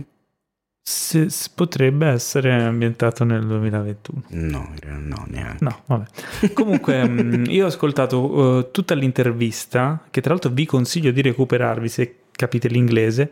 eh, e eh, è molto interessante perché fondamentalmente l'intervistatore ha raccolto domande fatte da altri filmmaker, altri registi importanti che vengono riportate a, a George Miller. E ce n'è una molto interessante fatta da M. Night Shyamalan Mm. che gli chiede ehm, come sia riuscito a creare un linguaggio nuovo nel film che alla fine del film fosse eh, ca- totalmente comprensibile allo spettatore, sebbene fosse tutto inventato. Se ci fai caso, ci sono tutta una serie di termini, ammirami, eh, mediocre, che viene usato, che sono parole di uso corrente ma usate con un significato diverso. E, e lui fa tutto un discorso del fatto che eh, in un futuro ehm, lui in quel futuro ha cercato di dipingere eh, le persone che eh, per ogni oggetto che avevano trovavano più eh, utilizzi eh, una sorta di riciclo no? di qualsiasi cosa, tanto che arrivano a riciclare anche le parole e a dargli nuovi significati. E eh, siccome i personaggi lo fanno con naturalezza e quando parlano di queste cose l'interlocutore capisce, alla fine del film capisce anche il pubblico senza bisogno di spiegarle. Ed è molto bello perché è uno degli elementi che se ci fai caso rimane impresso Eh sì, e continui certo. a citare dopo la visione del film, ma che passa poi più inosservato lì per lì perché è un film con talmente tanti elementi spettacolari e, e costruzione proprio visiva che quella cosa passa inosservato ma in realtà ti rimane di più del, del resto del film ed è parte insomma della maestria di George Miller che ci ha insomma regalato questo capolavoro immortale che è Mad Max Fury Road che non c'è neanche bisogno di dirvelo è nella lista dei fatevi un favore E dalla c'è- prima puntata C'è, c'è ancora gente che quando se ne parla dice che, un- che- che- che fa schifo. Io... C'è gente che dice anche che Quarto Potere fa schifo. Eh, Sì, lo so, ma fa io, boh, queste persone, boh, non lo so. Vabbè, comunque il tuo Farei momento. una, Teo. ca- una carezza sulla, te- sulla testolina. È il tuo momento. È il mio momento? Mhm. Oddio. È il momento della posta. Ah, cuore. ma che figata, il del momento della posta del cuore. Allora andiamo a cercare i messaggini che voi ci mandate vocalmente dove ci spiegate qualche vostro problemino, qualche intoppo che riguarda la vostra vita amorosa, ma che Ma- riguarda anche il, Il rapporto cinema. con il cinema e le serie TV. E noi, dalla nostra posizione di superiorità, vi Ma daremo no, del- non è vero, ma perché devi E noi essere- dall'alto della nostra saggezza Ma assolutamente no. E noi dalla superbia del Ma, nostro ma per niente ego proprio. Ma non neanche E per noi idea. umilmente vi, Oh. vi diamo un consiglio Esatto, sentiamo il primo messaggio che ci manda Antonella Lo Giudice. Ma perché? Basta, basta Questa canzone è sotto copyright Non puoi me, basta Eh, era soltanto un gioco gioco per eh, saluto una Antonella Lo Giudice se esiste Chi al mondo. Antonella non Lo so, è un nome che ho inventato Ma in quel trova momento. il, il coso L'hai ascoltati questa settimana? Ma no, non li ho ascoltati, no? ma non li ascolto mai. Ma non possiamo mandare in onda roba che c'è in onda, insomma. in- Non li ascolto in mai. puntata, Cose che cioè, potrebbero dire qualsiasi cosa e noi non lo sappiamo. Ma è, fa- ma è così il format? L'ufficio legale, Teo, mi ha detto di evitare assolutamente questa cosa. Ma no, non è vero. Ha detto che poi ci vai tu in No, galera. non ci- ma no, no, non ci credo. Sì, me l'ha detto Pietro dell'ufficio legale. Ma chi è Pietro dell'ufficio Pietro lo legale? giudice. Ma che birla che Lo sei? zio di Antonella. Aspetta, oh, allora, eccolo qua. Attenzione, sarà contento Massimiliano Cristoni, Perché già partiamo che- bene. esatto, eh, che ci manda questo messaggio per la posta del cuore. Aggiungete, leggetelo please, sono disperato. Oh mio Dio. Eh. Ciao a tutti amici della Posta del Cuore di Cinefact Love is Love. Il mio problema è il seguente, in pratica è un problema che riguarda direttamente Cinefax, quindi voi. Ah. Eh, io premessa ascolto sempre il podcast quando sono in viaggio dal lavoro a casa, ma con il, pod- il lockdown ho recuperato le puntate solo eh, in questo periodo e l'altra sera tornando dal mare ho messo eh, una puntata in macchina con la mia ragazza. Dopo mezz'ora ha spento, Aia. ha detto che non capisce come possa piacermi questa roba qua. Uh. E poi diceva perché c'è sempre uno che ogni dieci minuti dice la parola interessante, un altro che dice sempre business is business e un altro invece che mette sempre Berlusconi che dice la fiducia è minimi storici. Poi ha spento e ha messo il podcast del Trio Medusa. No. Per favore datemi una mano a fargli capire l'importanza di questo podcast. Grazie. Ma no. allora, ra- ragazza di, Milian- di Massimiliano, secondo, secondo me è una trollata questo, non è vero? No, non è una trollata. Ma no. Non è una trollata perché mi hanno chiamato quelli del Trio Medusa e mi hanno chiesto come fate ad avere dei tormentoni così belli come la fiducia storici business, business. Anche noi abbiamo dei tormentoni ma non sono così belli, erano disperati. Secondo me questo è un messaggio finto, Massimiliano, di la verità, dai. Ma no, io non Sei rimasto vorrei... male. No, ci sono rimasto male. Io non, non, vorrei essere troppo così mh, autoreferenziale. Quindi, mh, guarda, se la tua ragazza non capisce che il podcast è divertente, evidentemente eh, farle ascoltare quello del Trio Medusa, che sono tre ragazzi in gamba, simpatici, interessanti. divertenti, interessanti e che comunque anche loro devono lavorare per vivere perché come si sa business is business e oh, se proprio lei non riesce ad ascoltarci vorrà dire che la fiducia è ai minimi storici. La fiducia. La fiducia. Io aggiungo una cosa, il podcast ragazzi è una cosa altamente personale e intima, quindi ascoltatelo in cuffia, mm, perché è una cosa vostra, è il momento di voi con voi stessi e con noi nella vostra testa. No, non ma perché? Ma ascoltatelo no, nell'autoradio in macchina a tutto volume. Sai come Quando i tabbozzi che vanno in, in giro?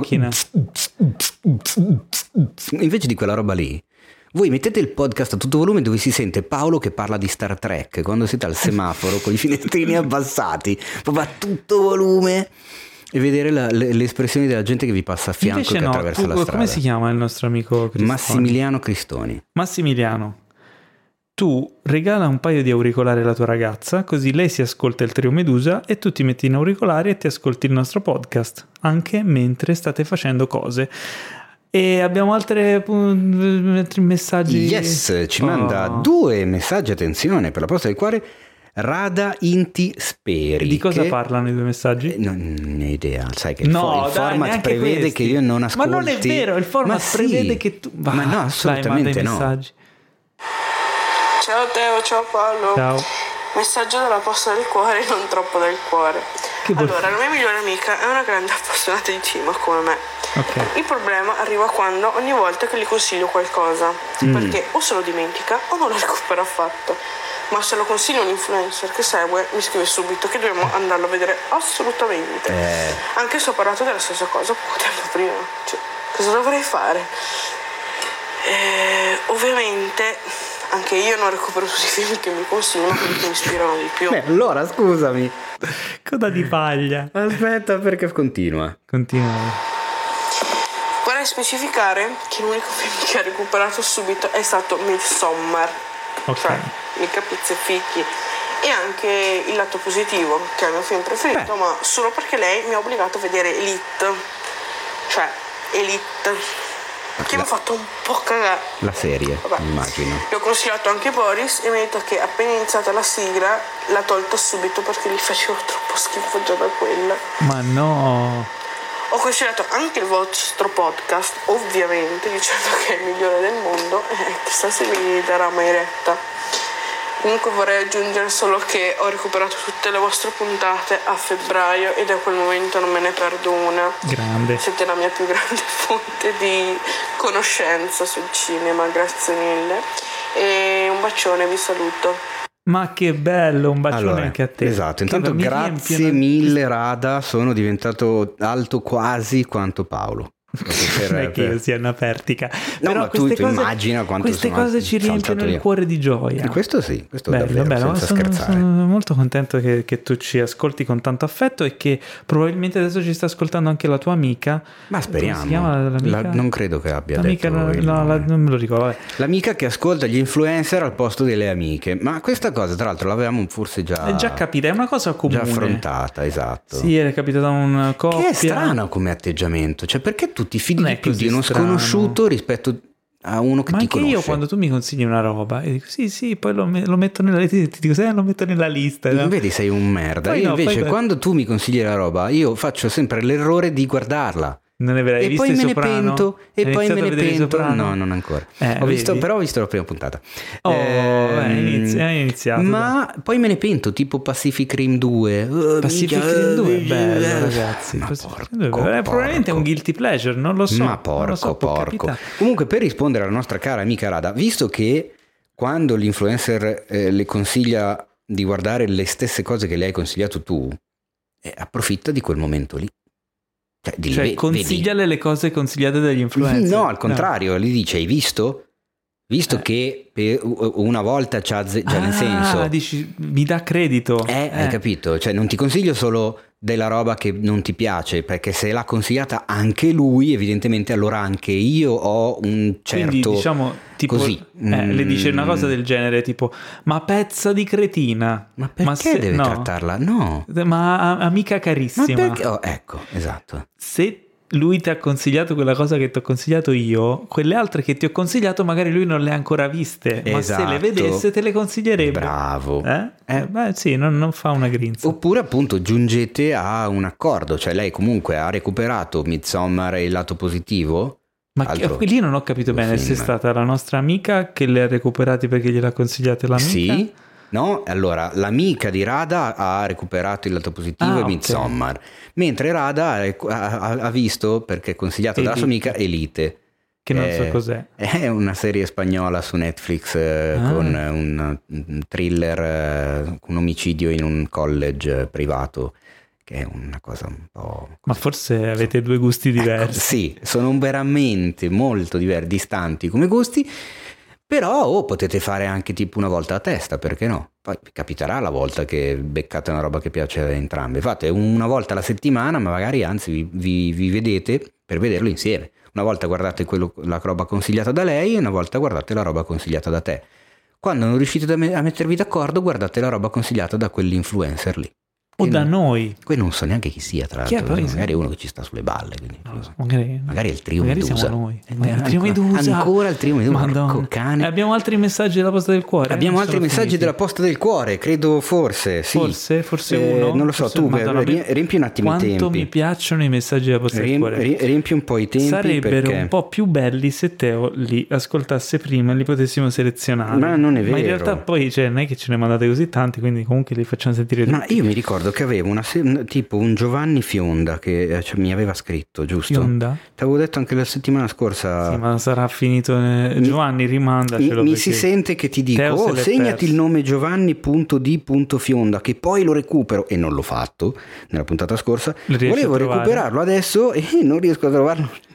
Allora, Giovanni, adesso. sicuramente ci stai Sono ascoltando e starai pensando, ora dicono, ora mandano in onda il mio messaggio. No, l'abbiamo perso, quindi rimandacelo Ma e lo faremo ascoltare nella prossima strabiliante puntata. Ma intanto, porco, porco. intanto passiamo alla nuova rubrica, una Che- rubrica co- nuova In che fiammante. senso? Aspetta, come? Ah no, no, la facciamo tutte le settimane, sono i trailer. Ah, ok. Ed è... ehm, ed iniziamo con un trailer molto bello. Eh, Eh? Cioè? Ti è piaciuto a te? Ma qua, dico, non so di cosa stai Il parlando. primo trailer di cui parliamo è The Devil All the Time, Le Ah. strade del male Le italiano. strade del male. Sapevi che si chiama Le strade del male? Sì. Bravo. Eh sì, perché abbiamo dato la notizia e il trailer sul sito cinefx.it. Non so perché lo stia dicendo. Che con- bel sito. Parlando così vicino al microfono. Ehm, ma sai che mi è piaciuto un sacco? Di cosa... Che, che- che cos'è Le strade del male? È un film. Ok. Con... Scusa, che domanda è? È un film senza nessuno, tra l'altro, cioè non c'è nessuno nel cast. Allora abbiamo eh, Tom Holland, Chi è? Robert Pattinson, Eh? Sebastian Stan Ah, The Winter Soldier. M- Mia Wasikowska. Ma Mia Wasikowska Ethan Clark. Ethan Clark? Eh, no, Jason Clark. Jason Clark, stavo andando a memoria infatti e non me li ricordo gli altri. Comunque vabbè. E il regista è Antonio Campos. Antonio Campos è il regista, esattamente.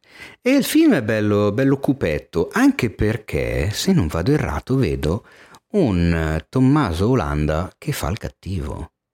Cioè che non fa il ragazzino felice, cattivo, non, non, credo che ci siano Beh, buoni o cattivi. Ma diciamo che puntare la pistola in faccia a un prete in chiesa non è una cosa cattivi. che fa il personaggio buono. Sì, magari il prete è pedofilo oppure un bastardo oppure... Mm, sì, boh. anche, boh. Non, credo so. che sia pedofilo, non c'entra niente, però... Esatto. Ehm, allora, eh, il, il, la sinossi dice dei personaggi sinistri convergono eh, attorno vedi. a un giovane uomo devoto alla protezione di quelli che ama in, un, uh, in una piccola cittadina rurale, rurale nei boschi uh, nel dopoguerra mm-hmm. uh, e um, si uniscono con corruzione e brutalità. Ah, tra l'altro, il papà eh, nelle versioni flash, cioè nei momenti di flashback del film in cui si vede il papà di Tom Holland giovane è interpretato da Bill Skarsgård.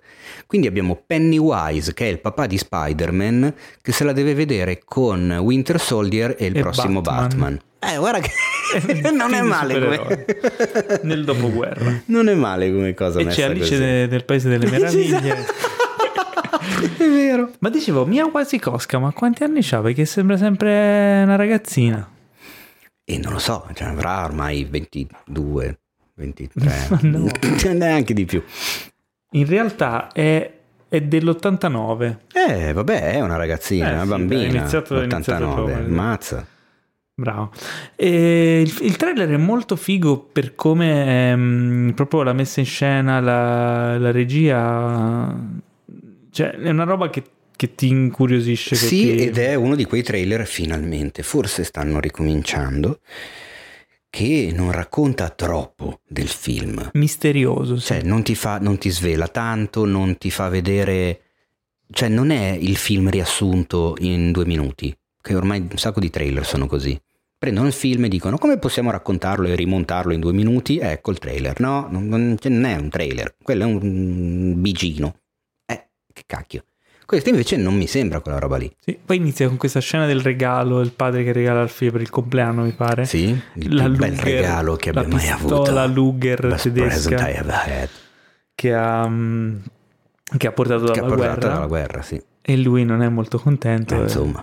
Avrebbe preferito una cravatta. Dici? O un, ma- o un maglione con su una renna. Può essere, o i calzini.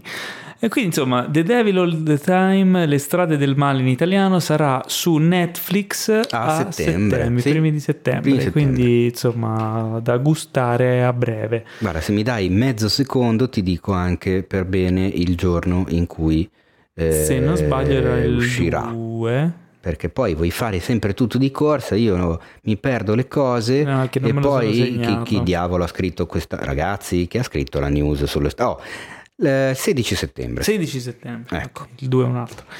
Allora, um, un altro film che abbiamo visto è The Secrets We Keep, uh. starring Numi Rapa, Rapas. Rap- attenzione, Rapas. non sai come si pronuncia. Non lo so. E allora? Ma è una notizia il fatto che non lo sappia tu, mica Numi Rapace, no, Numi Rapace, eh, Joel Kinnaman e Chris Messina, diretto da Yuval Adler. Mm. Eh, sempre nella America del dopoguerra, dopo la seconda guerra mondiale, eh, c'è questa donna, interpretata da, da Numi, eh, che ricostruisce la sua vita. Nome nelle... Rapace. Ecco, questa è la pronuncia del, del, nome dell'attrice. Ok, va bene. Nome Rapace. L'avevo detto bene, Numi Rapace. Mm, sì. Ehm, quindi ricostruisce la sua vita nei sobborghi con il suo marito. Eh, il suo marito, nel senso che marito. è l'uomo che non ha, non ha sposato, non e, è diventato ehm, praticamente.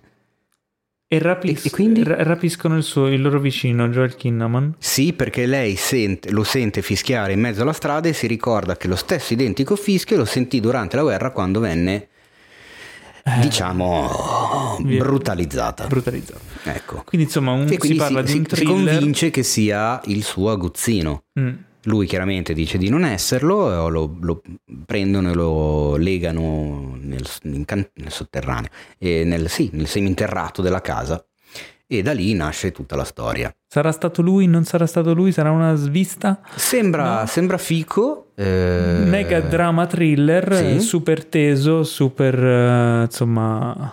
Uh, elettrizza... No, Cosa? Interessante. Ecco, io lì ti volevo, così è contenta la ragazza esatto, di esatto. Massimiliano. Perché diciamo interessante? Perché è interessante. Uh, dopodiché abbiamo un trailer dal titolo um, già sentito. esatto. Il film si chiama All Together Now, pom, pom, pom. diretto da Brett Haley, che insomma ha già diretto All the Bright Places Heartbeat Loud, basato sul eh, romanzo di Matthew Quick, uh, Sorta Like a Rockstar. Mm-hmm eh, che uscirà su Netflix ad agosto, il 28 agosto, quindi super imminente. Mm, perché è interessante questo, questo trailer? Non lo so, l'hai messo tu in scaletta, a me sembrava un film di Disney Channel. All'inizio. Mm.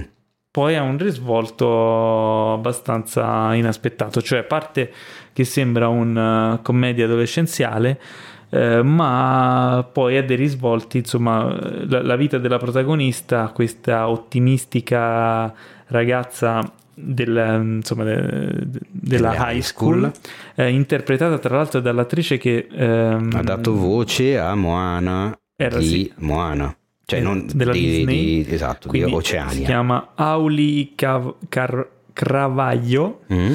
eh, che tra l'altro è una grandissima cantante e nel film ha l'opportunità anche di cantare. Insomma, la sua vita viene mh, mm, ribaltata perché la sua, sua, madre praticamente viene licenziata, la abbandona, lei si trova praticamente a ribaltare la sua vita e a cercare di avere una rivalsa nel canto e, e di farcela da sola. Insomma, una commedia che poi in realtà non è commedia ma più un dramma.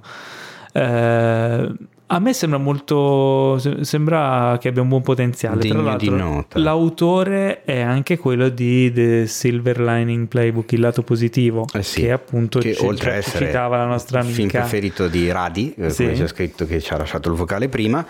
Devo dire che è un film che piace un casino anche a me, cioè non, non so che cosa abbia eh, il lato positivo che mi colpisca così tanto, ma mi piace un sacco, cioè mi piacciono tantissimo i due personaggi totalmente dissociati, di, interpretati da Bradley Cooper e da Jennifer Lawrence, e c'è un De Niro spettacolare.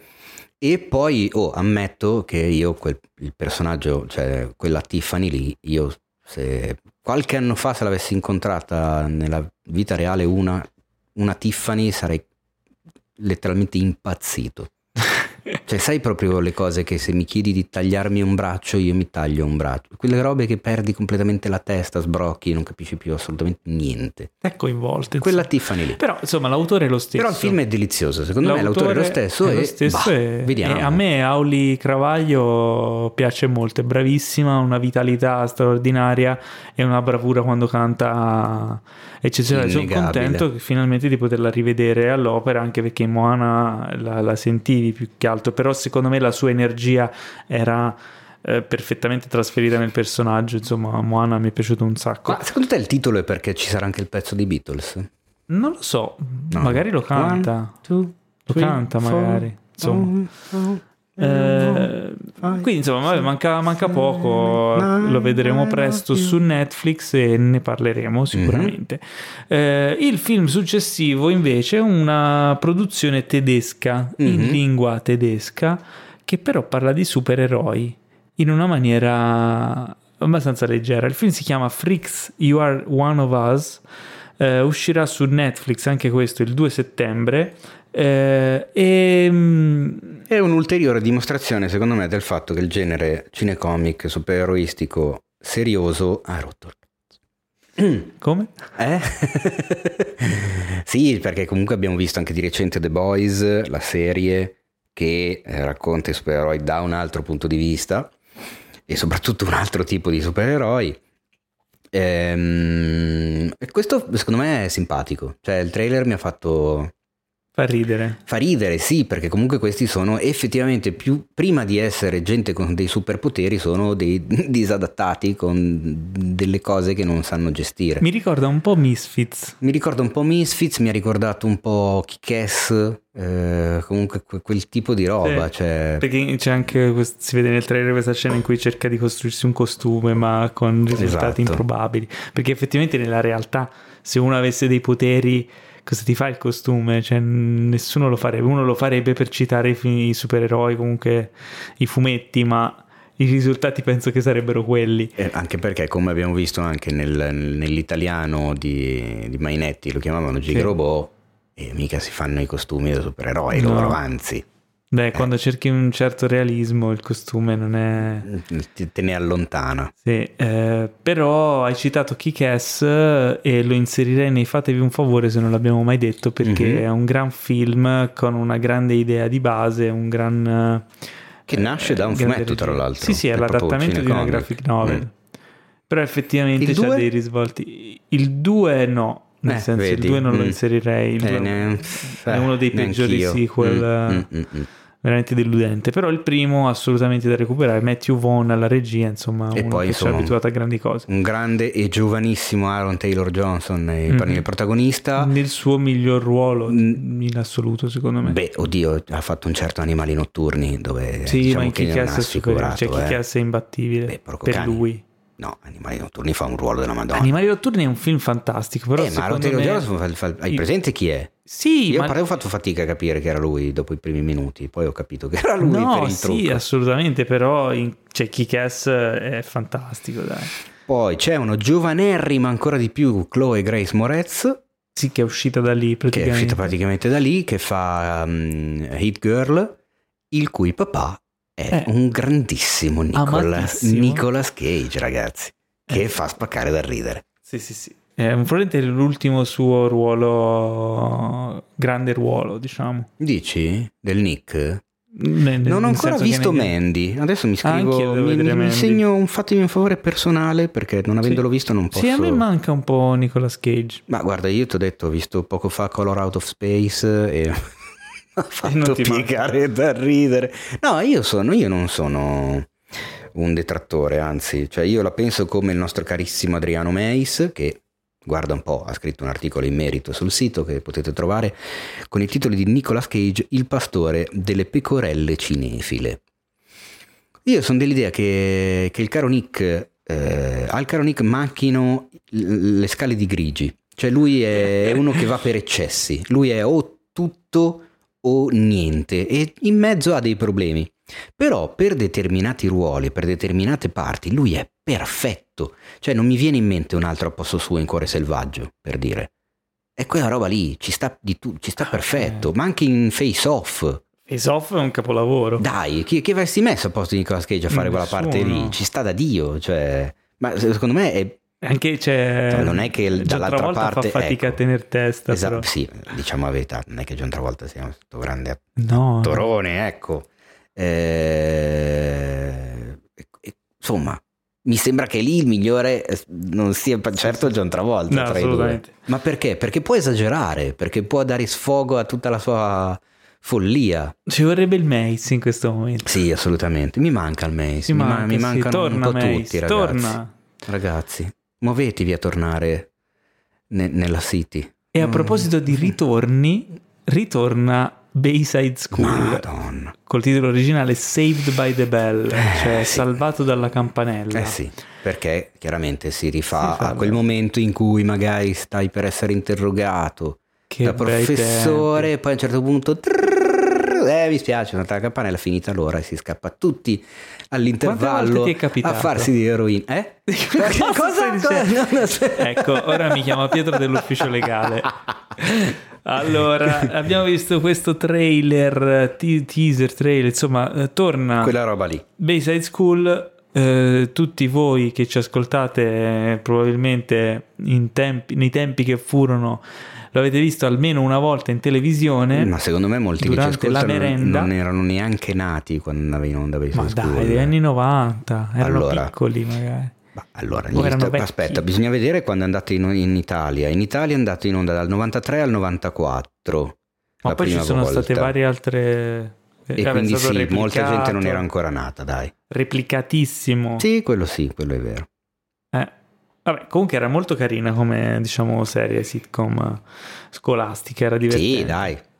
E tanto che eh, Peacock, per tornare in tema guerra dei flussi, eh, cioè streaming war, ha deciso di ri... non, non neanche ributtarlo perché è un sequel, è un revival, operazione Un revival. revival. eh, continua mm, a raccontarci le vicende dei- degli studenti di questa scuola americana e mh, appaiono nella serie anche i personaggi originali. Quindi, se siete fan della serie e ancora volete vedere quel tipo di cosa lì, Di roba lì. ehm, Io devo dire che anche in Italia, sicuramente. manifesto tutta la mia invidia nei confronti di Mario Lopez, ovvero Slater, perché dal, dal teaser fa vedere che c'è ancora una fisicata allucinante, nonostante comunque, raga, non è che abbia più l'età che aveva ai tempi, cioè non ha più vent'anni. eh, so- sono passati vent'anni. Eh sì, ne ha quasi 50 ormai il figliolo, eppure è ancora Ah. bello massiccio.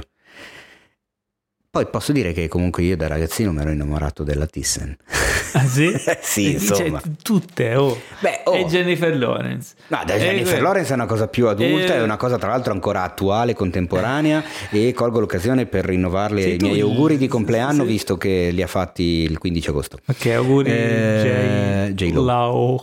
Ma mh, Tiffany Amber Thyssen quando ero teenager. ragazzetto e andava in onda per Sei School, eh, dai, non puoi dire che non era beh, una bella ragazza. Eh, eh, sì, sì, sì. Dai. No, no, ma certo. Vabbè, a te piaceva mh, Mark Paul No, io avevo, io avevo una cotta per Britney Spears. Ah, vedi? Ai tempi del, del primo singolo. Eh, ma io ero già grande invece, vedi? Eh.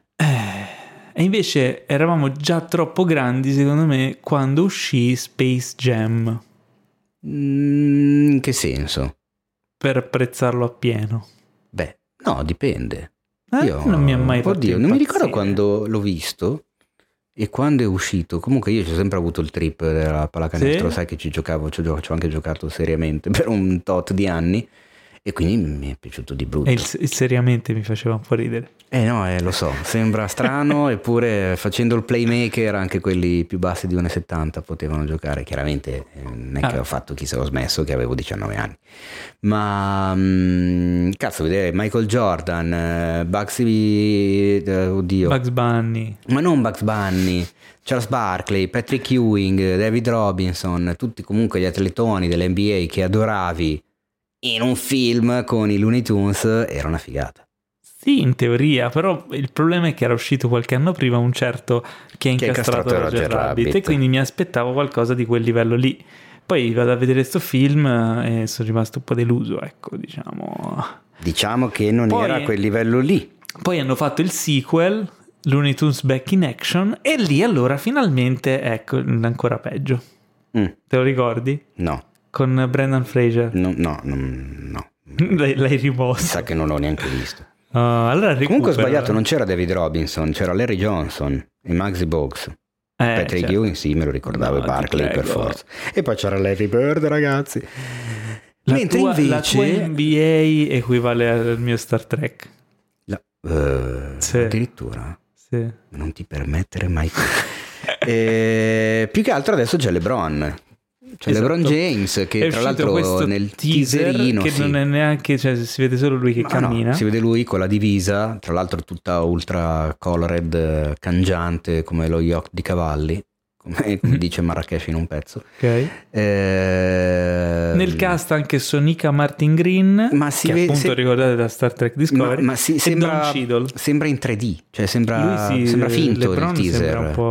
Secondo me non- non è lui. Cioè, Un po' plasticoso. Sai, mo- molto, non so se è la fotografia o se... Boh, No, non lo so. Però non- diciamo che sei non è così che... in fremente attesa di No, questo film? anzi, è quello che sto dicendo, E non è che invece lo aspetto io, così tanto. invece io ti sorprenderò, no nemmeno io, me ne No, frega ecco, niente, infatti. cioè proprio... Però qualcuno di voi sicuramente lo starà aspettando con fervente ardore E sì, parliamo comunque felici. che sono passati 25 anni dal primo, eh, tra poco. Eh sì. Non è che è passato un... Tu lo inseriresti nei Fatevi un favore? Il primo Space Jam? No, eh, chi ha incastrato Roger Rabbit? Ah, beh sì. Eh, assolutamente. Ah, ok. No, Space pensavo- Jam no. Space Jam No, Mm, no, mm. no. Solo se siete incredibilmente appassionati di NBA, ma della NBA degli anni tempi. 90, di quei tempi lì. E quindi, se lo siete, avete già visto Space Jam, per forza di cose, quindi non dobbiamo consigliarvi di vederlo. E sapete già se inserirlo o meno nella lista dei Fatevi un favore.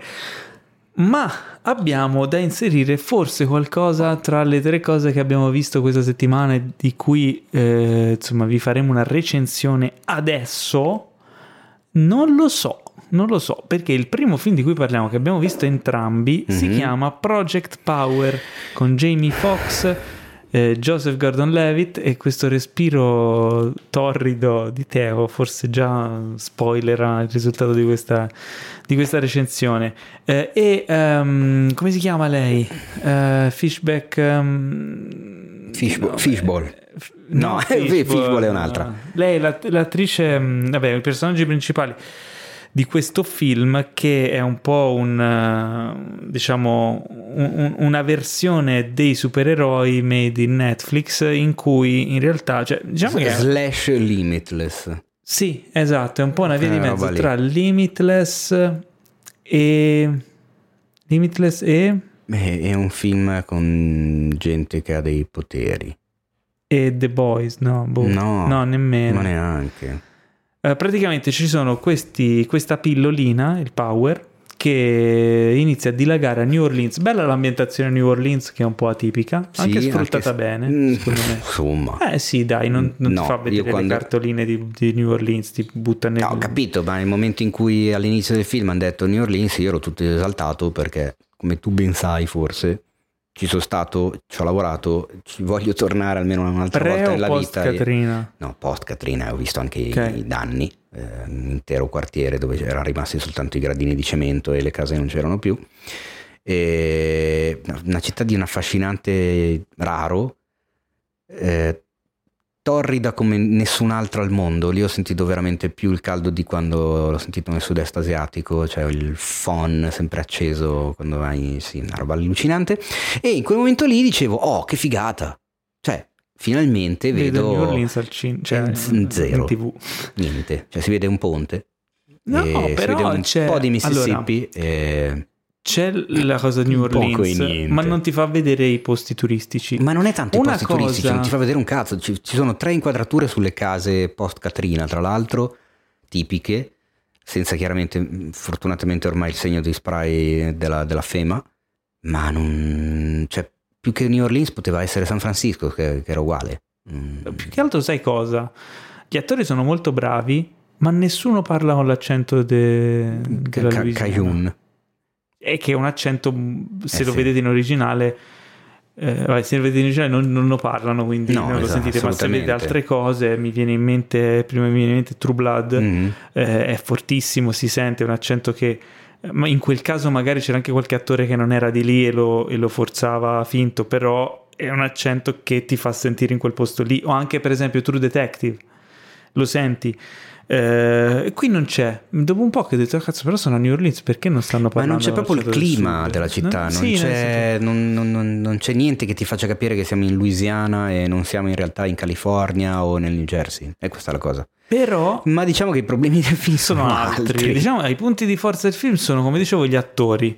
Eh, e non parlo solo di Jamie Foxx e Joseph Gordon-Levitt, ma anche e soprattutto Dominic Fishback, che interpreta Robin, eh, la ragazza protagonista che è una, mm, una spacciatrice di questo power, di queste Mhm. pilloline che Beh, è danno... una studentessa con il sogno di diventare rapper che però per aiutare la mamma che ha dei problemi, che ha una malattia e che quindi come sappiamo negli Stati Uniti se sei malato devi spendere un sacco di soldi, cerca di guadagnare qualcosina spacciando questa, Questa- pillola. questa pillola, esatto. Questa pillola che non abbiamo ancora raccontato cosa fa. Questa pillola ti dà dei poteri per 5 minuti. Che poteri ti dà non lo sai finché non la provi. E potrebbe essere un potere figo, un potere meno figo o un potere o addirittura dannoso. un potere letale, Mm, perché potrebbe esatto. anche farti morire sul colpo. E la cosa, diciamo, originale è il fatto che nel momento in cui tu liberi il tuo potere, la volta dopo che prendi la pillola, quello è il tuo potere, cioè nel senso Lo sai già. Ti, ti- ti viene praticamente il, il tuo DNA reagisce a questa pillola in uno e, e in un unico e solo modo, che è quello lì, che sarà quello anche le volte successive in cui prendi la pillola. Quindi non è che X-Men, questo era il TTT. film che dicevo. Ah, ok, È un sì. misto tra X-Men e, è limitless, è vero. Perché ci sono questi qui che sono le prime armi che provano questi poteri, solo che mentre in X-Men li sviluppavano durante la pubertà e poi gli rimaneva, qui ti dura 5 minuti. C'è diciamo questa, questo, così, questo switch, questo sapore diverso, eh, idea diversa, che però secondo me non è neanche sfruttata a dovere, perché potevano inventarsi poteri più assurdi e invece sono sempre i soliti 3-4 poteri, le super forze, invulnerabilità, le solite cose banali. Tranne forse c'è uno che usa l'invisibilità, tra l'altro la scena è molto carina, forse tra le più carine. Sì, che diventa tipo camaleonte. Ma sì, cioè alla fine poi finisce lì, insomma. Mm.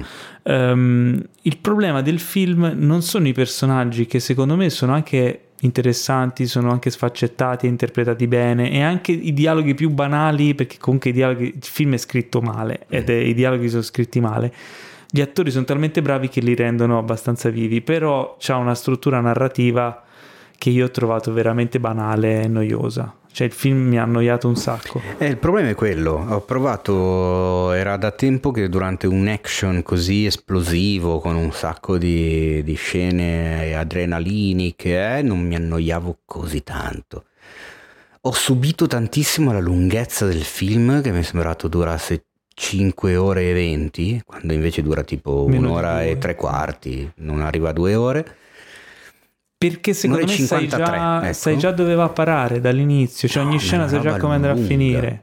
È tipo tutto telefonato, perché Mm. sono tutti eh, cliché e archetipi narrativi stravisti. Lo sviluppo dei personaggi è abbastanza È veramente un peccato. ridicolo e banalotto. Poi visivamente alti e bassi.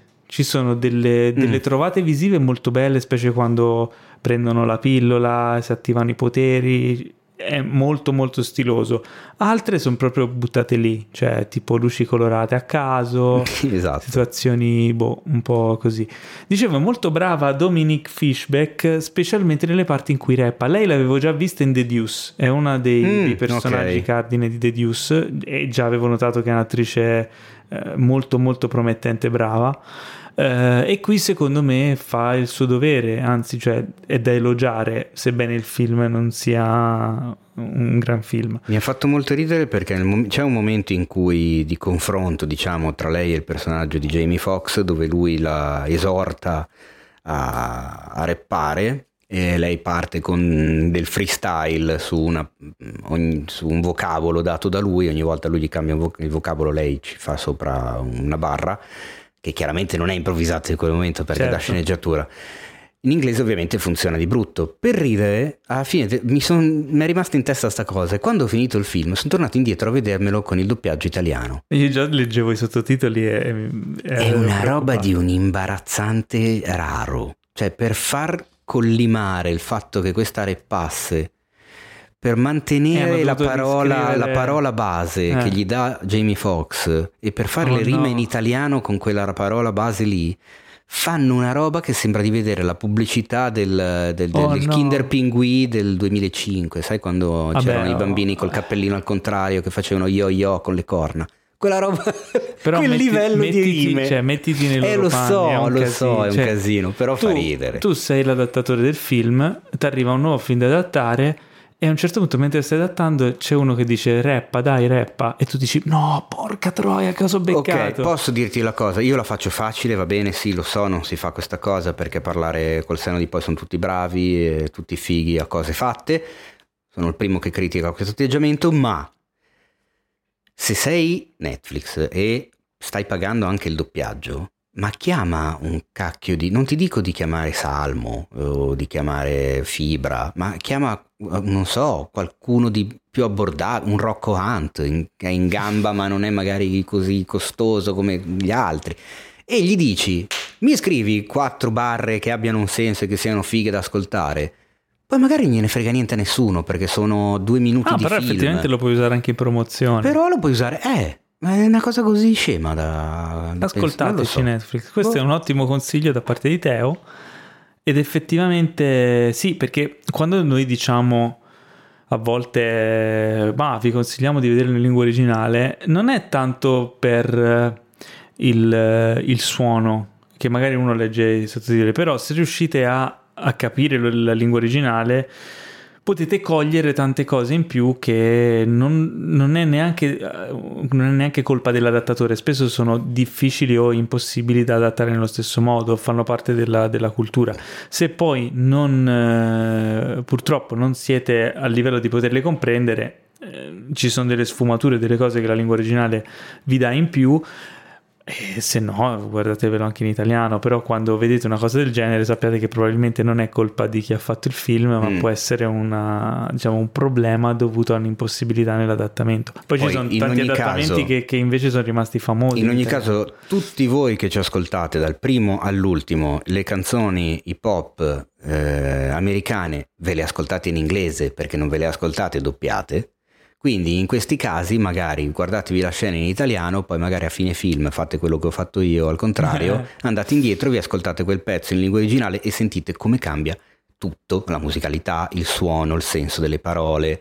Perché Comunque tu che è. sei più ferrato in materia, convieni con me sul fatto che le parti rappate erano fighe. Sì, lei, sì. E lei è molto brava. Scri- sono scritte, scritte bene. bene. Non so se siano scritte da lei. No, non sono scritte da lei, però lei è molto brava. Cioè, comunque, anche diciamo che di, di freestylare. Esatto, è... passa bene il concetto di sto improvvisando, sì. quando in realtà non lo è. Ed è, non è facilissima come cosa, perché se la scrivi eh, a priori rischi di scriverla troppo bene e quindi poi si sente che non è un freestyle. Certo. E quindi devi eh. trovare l'equilibrio. Comunque, eh, statemi a sentire, segnatevi questo nome, Dominic Fishback, secondo me sentiremo parlare di lei molto nei prossimi anni, che ha un'espressività esagerata è bravissima e secondo me farà strada. Insomma, se non succede qualcosa, farà, farà Ho trovato un gloriosa strada. Un po' fuori parte Joseph Gordon-Levitt, non so se... Un po' anch'io, perché fa questo poliziotto che un po' se ne frega delle regole, che lui dice, vabbè, se i criminali usano questi poteri, perché noi della polizia non li dobbiamo usare? Un po' cliché. Eh, non lo so, cioè... Più che altro scritto in maniera un po', eh, che, po che non si capisce, non si capisce, cioè, perché cioè cambia, cambia, troppo, cioè non è coerente con se stesso il personaggio, perché passa dall'essere appunto in un certo modo, poi la pensa completamente in un altro, poi si comporta in un modo che non avresti mai pensato, dato quello che avevi imparato fino a quel momento del personaggio, poi torna indietro. Diciamo poi ritorna ad essere poliziotto. Poi, boh. Non è un Vabbè. film che ha nei suoi pregi, se, se ha dei pregi, la, la, costruzione dei personaggi e la, la scrittura. Purtroppo, peccato. Eh, lo consigliamo o no? Da parte mia no. Ma allora io come ben sai consiglio di vedere sempre tutto. Cioè io... Non puoi consigliare di vedere tutto. Sì, loro ci ascoltano sì. per avere dei consigli. Ma non è vero, loro ci ascoltano per avere delle opinioni, non dei consigli. Io no, non sono così arrogante da dire di essere in grado di consigliare qualcuno. Quindi sono arrogante? Sì. Ah sì. no, nel senso che ne so, magari a noi non è piaciuto, magari invece loro eh, se lo guardano gli piace un casino no, e poi dicono guarda quei due stronzi che a momenti mi stavo perdendo il, film, il mio film preferito degli ultimi dieci anni. No, io ti posso non dire... possiamo saperlo, guardatelo no. e poi valuterete per i fatti vostri. Sì, a me non ha convinto. Io ti dico, io non lo consiglierei a meno che non siete dei fan sfegatati de, del cast che magari volete vedere tutti i film oppure del genere guardatelo, però di base, insomma, non, non mi aspetterei granché. Eh, e invece cosa ci dobbiamo aspettare? Io non l'ho visto, l'hai visto solo tu, da mm. Time Trap? Allora, vi dovete aspettare un film particolare, nel senso che il film non è nuovissimo, è arrivato adesso su Netflix, ma il film è di due o tre anni fa. Ed è il secondo di questa coppia di registi su sceneggiatura di uno di loro due. Questa formula era già stata usata precedentemente per un altro film che si chiama Strings. Allora, Time Trap è fondamentalmente un, viaggio, un film sui viaggi nel tempo. Bello. Sì, cioè, infatti, cioè, come, come ben sai, è sotto, uno dei, sotto, dei miei sottogeneri preferiti. Quindi, appena ho visto che era quella roba lì, l'ho guardato senza neanche farmi il minimo dubbio. Il problema è che, appunto, è evidentemente girato in ristrettezze di budget clamorose. Questo però da un lato ha portato eh, gli, lo sceneggiatore e i registi a sfruttare queste limitazioni perché il film è fondamentalmente quasi esclusivamente girato in una location singola, che è una caverna, quasi ah. del tutto. Dall'altra parte chiaramente ti porta ad avere un cast che non è proprio mm, meritevole di Golden Globe, un make-up che è fatto un po' con il Didò e del, una fotografia che sembra un po' così buttata via. Eh, ma secondo me il concept proprio alla base del film è molto originale ed è molto divertente e dopo un primo atto in cui fai un po' fatica a entrare nel film proprio perché c'è questo approccio quasi amatoriale alla cosa, cioè sono, c'è soprattutto l'attore che protagonista che è di uno scolastico imbarazzante e fai fatica a farti coinvolgere, a un certo punto quando il film entra nel vivo cominciano a succedere determinate cose e tu sei portato a vedere sempre di più perché vuoi vedere dove cacchio vogliono arrivare. Perché cominciano a susseguirsi degli eventi e tu sei sempre più incuriosito dal conoscere cosa succederà in seguito. In brevissimo, c'è questo professore di archeologia che va a fare una spedizione da solo alla ricerca di mh, due persone scomparse anni prima, che non si sa che fine abbiano fatto.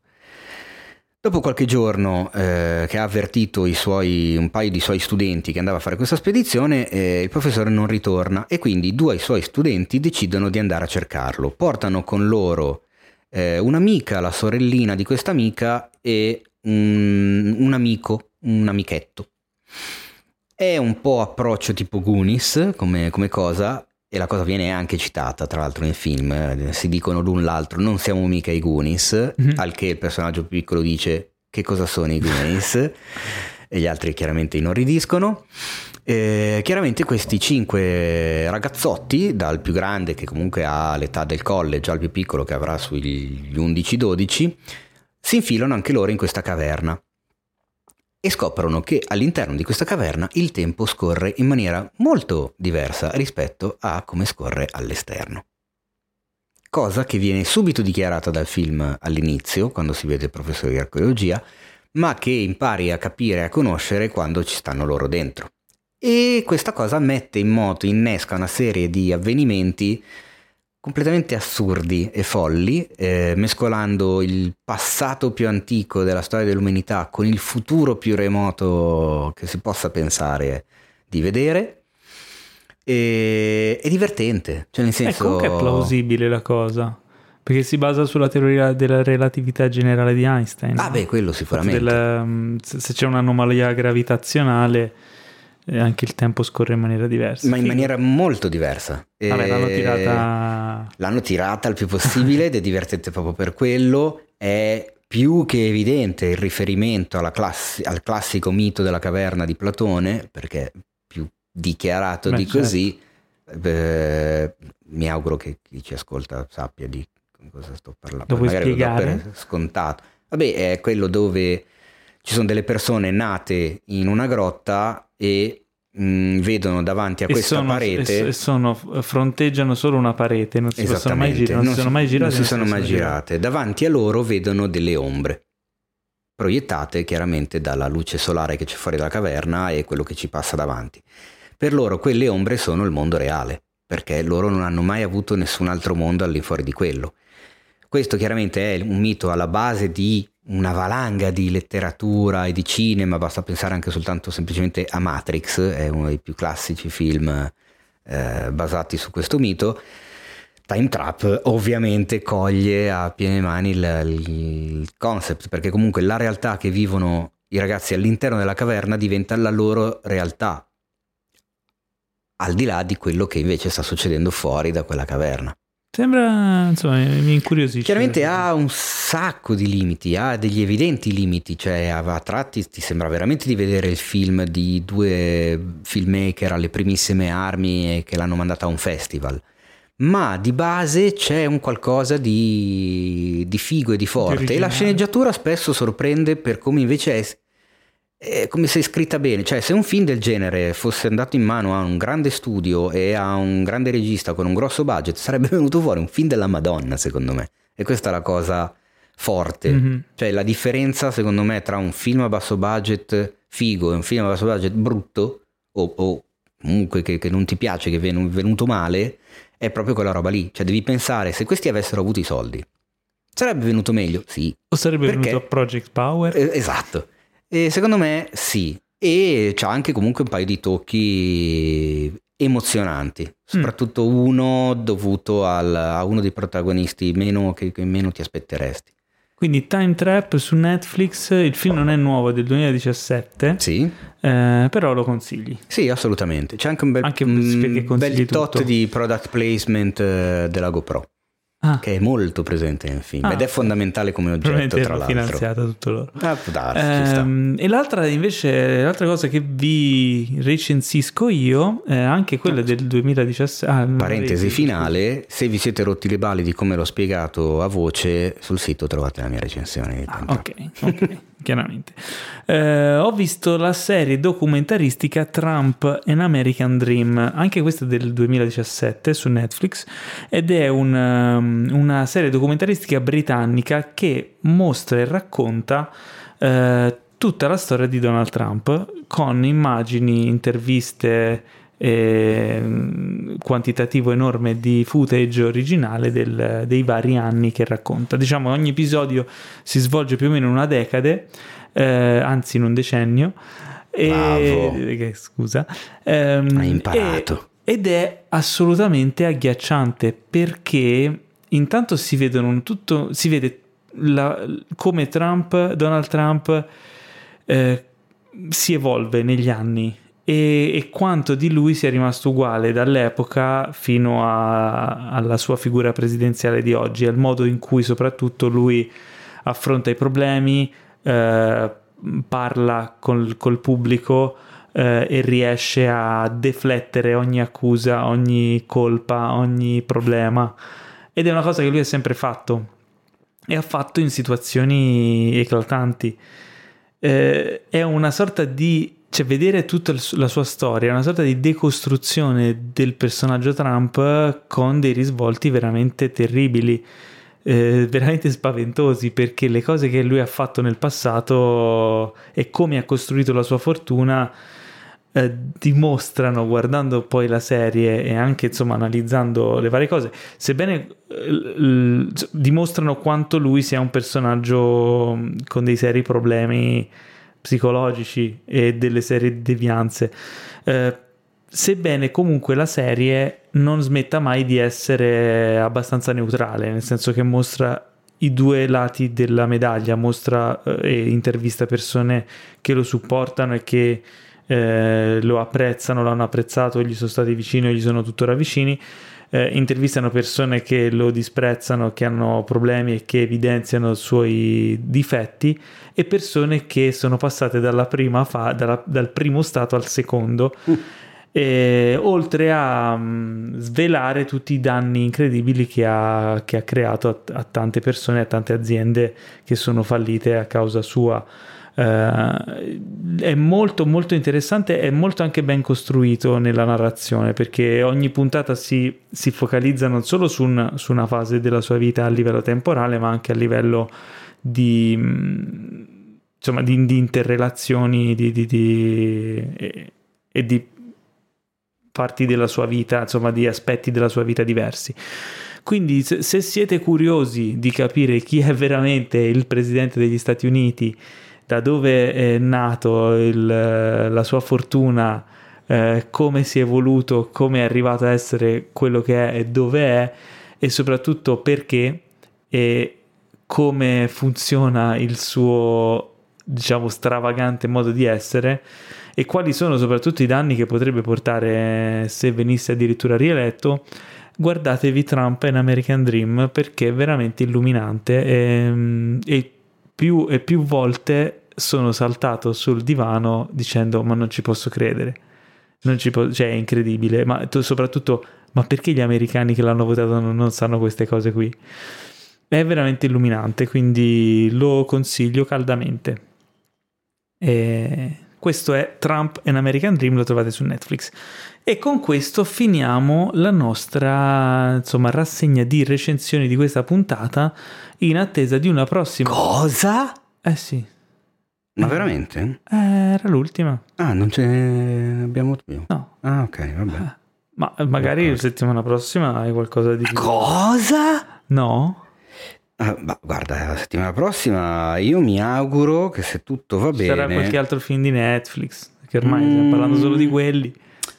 In realtà settimana prossima dovrei riuscire a vedere cosa? una cosa. Cosa? Mm, tipo qualche filmaccio dei tuoi che sui viaggi nel tempo uno dei film più attesi di tutto ma il 2020 va, ma cosa? il 2020 non è uscito nulla il 2020 non uscirà nulla vuoi dire il film più rimandato della storia del cinema? eh più o meno eh? The più New Mutants più bravo. Quindi settimana prossima guarderai The New Mutants dove lo guardi che ancora non è annunciato che verrà rimandato per altri sette anni? Dai lanciala sta cosa che sei te che hai detto. Dai sì lo lanciamo lo lanciamo. Eh beh Tenet. Eh.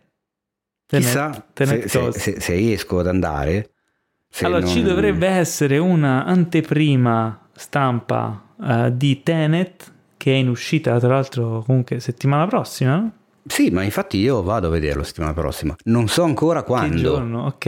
Non Quindi... so che giorno, ma sicuramente settimana prossima e sicuramente nella prossima puntata si parlerà, si parlerà di, di Tenet. Tenet. Probabilmente la puntata uscirà un giorno dopo perché, per, per, per, poterne parlare, però uscirà. Quindi non vi preoccupate che ah, ma mercoledì ancora non è uscita la puntata. No, esce magari giovedì.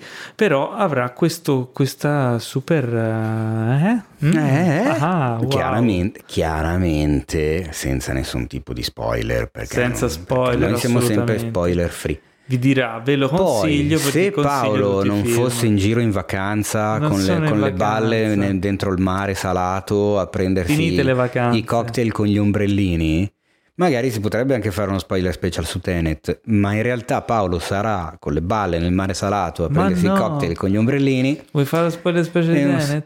Eh, non lo so, prima lo guardo, ma poi vedo vediamo. se ne vale la pena. Eh, Eh, tragufa, se ne- magari, se ne vale la brutto. Magari è brutto. Magari non ne ne vale la pena. Ed è giunto il momento tanto odiato, il momento No. dei saluti. Ma prima fatevi un favore, ragazzi, fatevelo, iscrivetevi a Cinefax sulla piattaforma che utilizzate, perché è un podcast e quindi lo potete ascol- ascoltare non solo su Spotify, non solo su Apple Podcast, che è una- un'app che è su tutti i dispositivi Apple, non solo su Google Podcast, che è un'app su tutti i dispositivi Android, ma anche su, eh, su- sul sito di cinefax.it e su come si chiama? SoundCloud. Sì? Però sappiamo che amate ascoltarlo su Spotify, quindi iscrivetevi e condividetelo con i vostri amici, nemici e parenti. Perché, vabbè, siamo un podcast, abbiamo bisogno di essere diffusi, abbiamo bisogno di condividere la nostra comunicazione con tutti quelli che sono appassionati come noi e come voi di cinema e serie tv e vi ricordiamo che per rimanere aggiornati esiste eh, anche il sito cinefax.it, esiste cinefax.it su Instagram, su Facebook e su tutte le piattaforme social media del Ma mondo. be- dillo bene. Cosa? Dillo bene. Allora c'è il sito principale, Sì, cinefax.it e poi ci sono i bellino. social collegati, quindi Facebook, Molto carino, Instagram, interessante, Twitter, simpatico, Telegram, c'è il canale un po' Telegram, irritante ma va bene. Spotify perché ci trovate il podcast. YouTube YouTube molto visivo. e se volete Cinefax è anche su TikTok. Ma no, TikTok ormai Trump l'ha Però non, non fa- bandito, però non ci faccio niente. più. Però voi magari più in là ci faccio qualcosa. Ma fai le reel di Instagram. Ma è uguale. Appunto. Eh, ma da noi TikTok rimane, non va, non viene bannato come negli Stati Uniti dal tuo amico Ma i Donald. reel. Dal tuo amico Donald. Su Instagram ci sono anche io, at Paolo Cellamare, ma non faccio i reel. Mm. Quando Teo inizierà a fare i reel, e lo farà, lo so, io non li farò. E nel frattempo, in attesa... Io non credo che alla fine cosa, cioè, perché dovrei fare sono uguali alle stories. devi fare i reel. TikTok? No, i reel sono i TikTok di Instagram. Eh, ma sono uguali alle stories. No, Perché no? non lo so, non li ho mai fatti. Vabbè, Nel allora, frattempo, scriveteci in nei commenti cosa ne puntata, pensate dei reel. Di... Un no, caro saluto perché? da Teo Yusufian. Ciao, ne? No, ma io non ho la- quella voce lì nasale. Ciao, ne? No, neanche. Questa sembra la voce di quando non ho dormito per tre giorni. Com'è? Cosa? Com'è che la fai? Che cosa? La voce di un quando non ho dormito per tre no, giorni. No, saluto da Yusufian. Ma è che no, è che non voglio salutarli, voglio stare allora, qua ancora un sacco di tempo. È un caro saluto da me, devo trovare un saluto mio perché c'è tipo Enrico che ciao ciao amici, amiche, che è molto carino. Tu c'hai ciao ne, io non ne ho uno mio. Vabbè, ma tu sei perché tu sei una persona normale, non sei scemo come noi. No, cioè. non ho un'identità. Ah no, tu hai l'identità no. da persona professionale no, e seria. sono triste. Noi invece siamo Basta. dei pagliacci. per quello che la no, differenza vabbè. sta tutta lì. Mm, no, eh? eh. Vabbè. Ah, eh, posso dire un'ultima cosa? Vai. Ciao, Ne.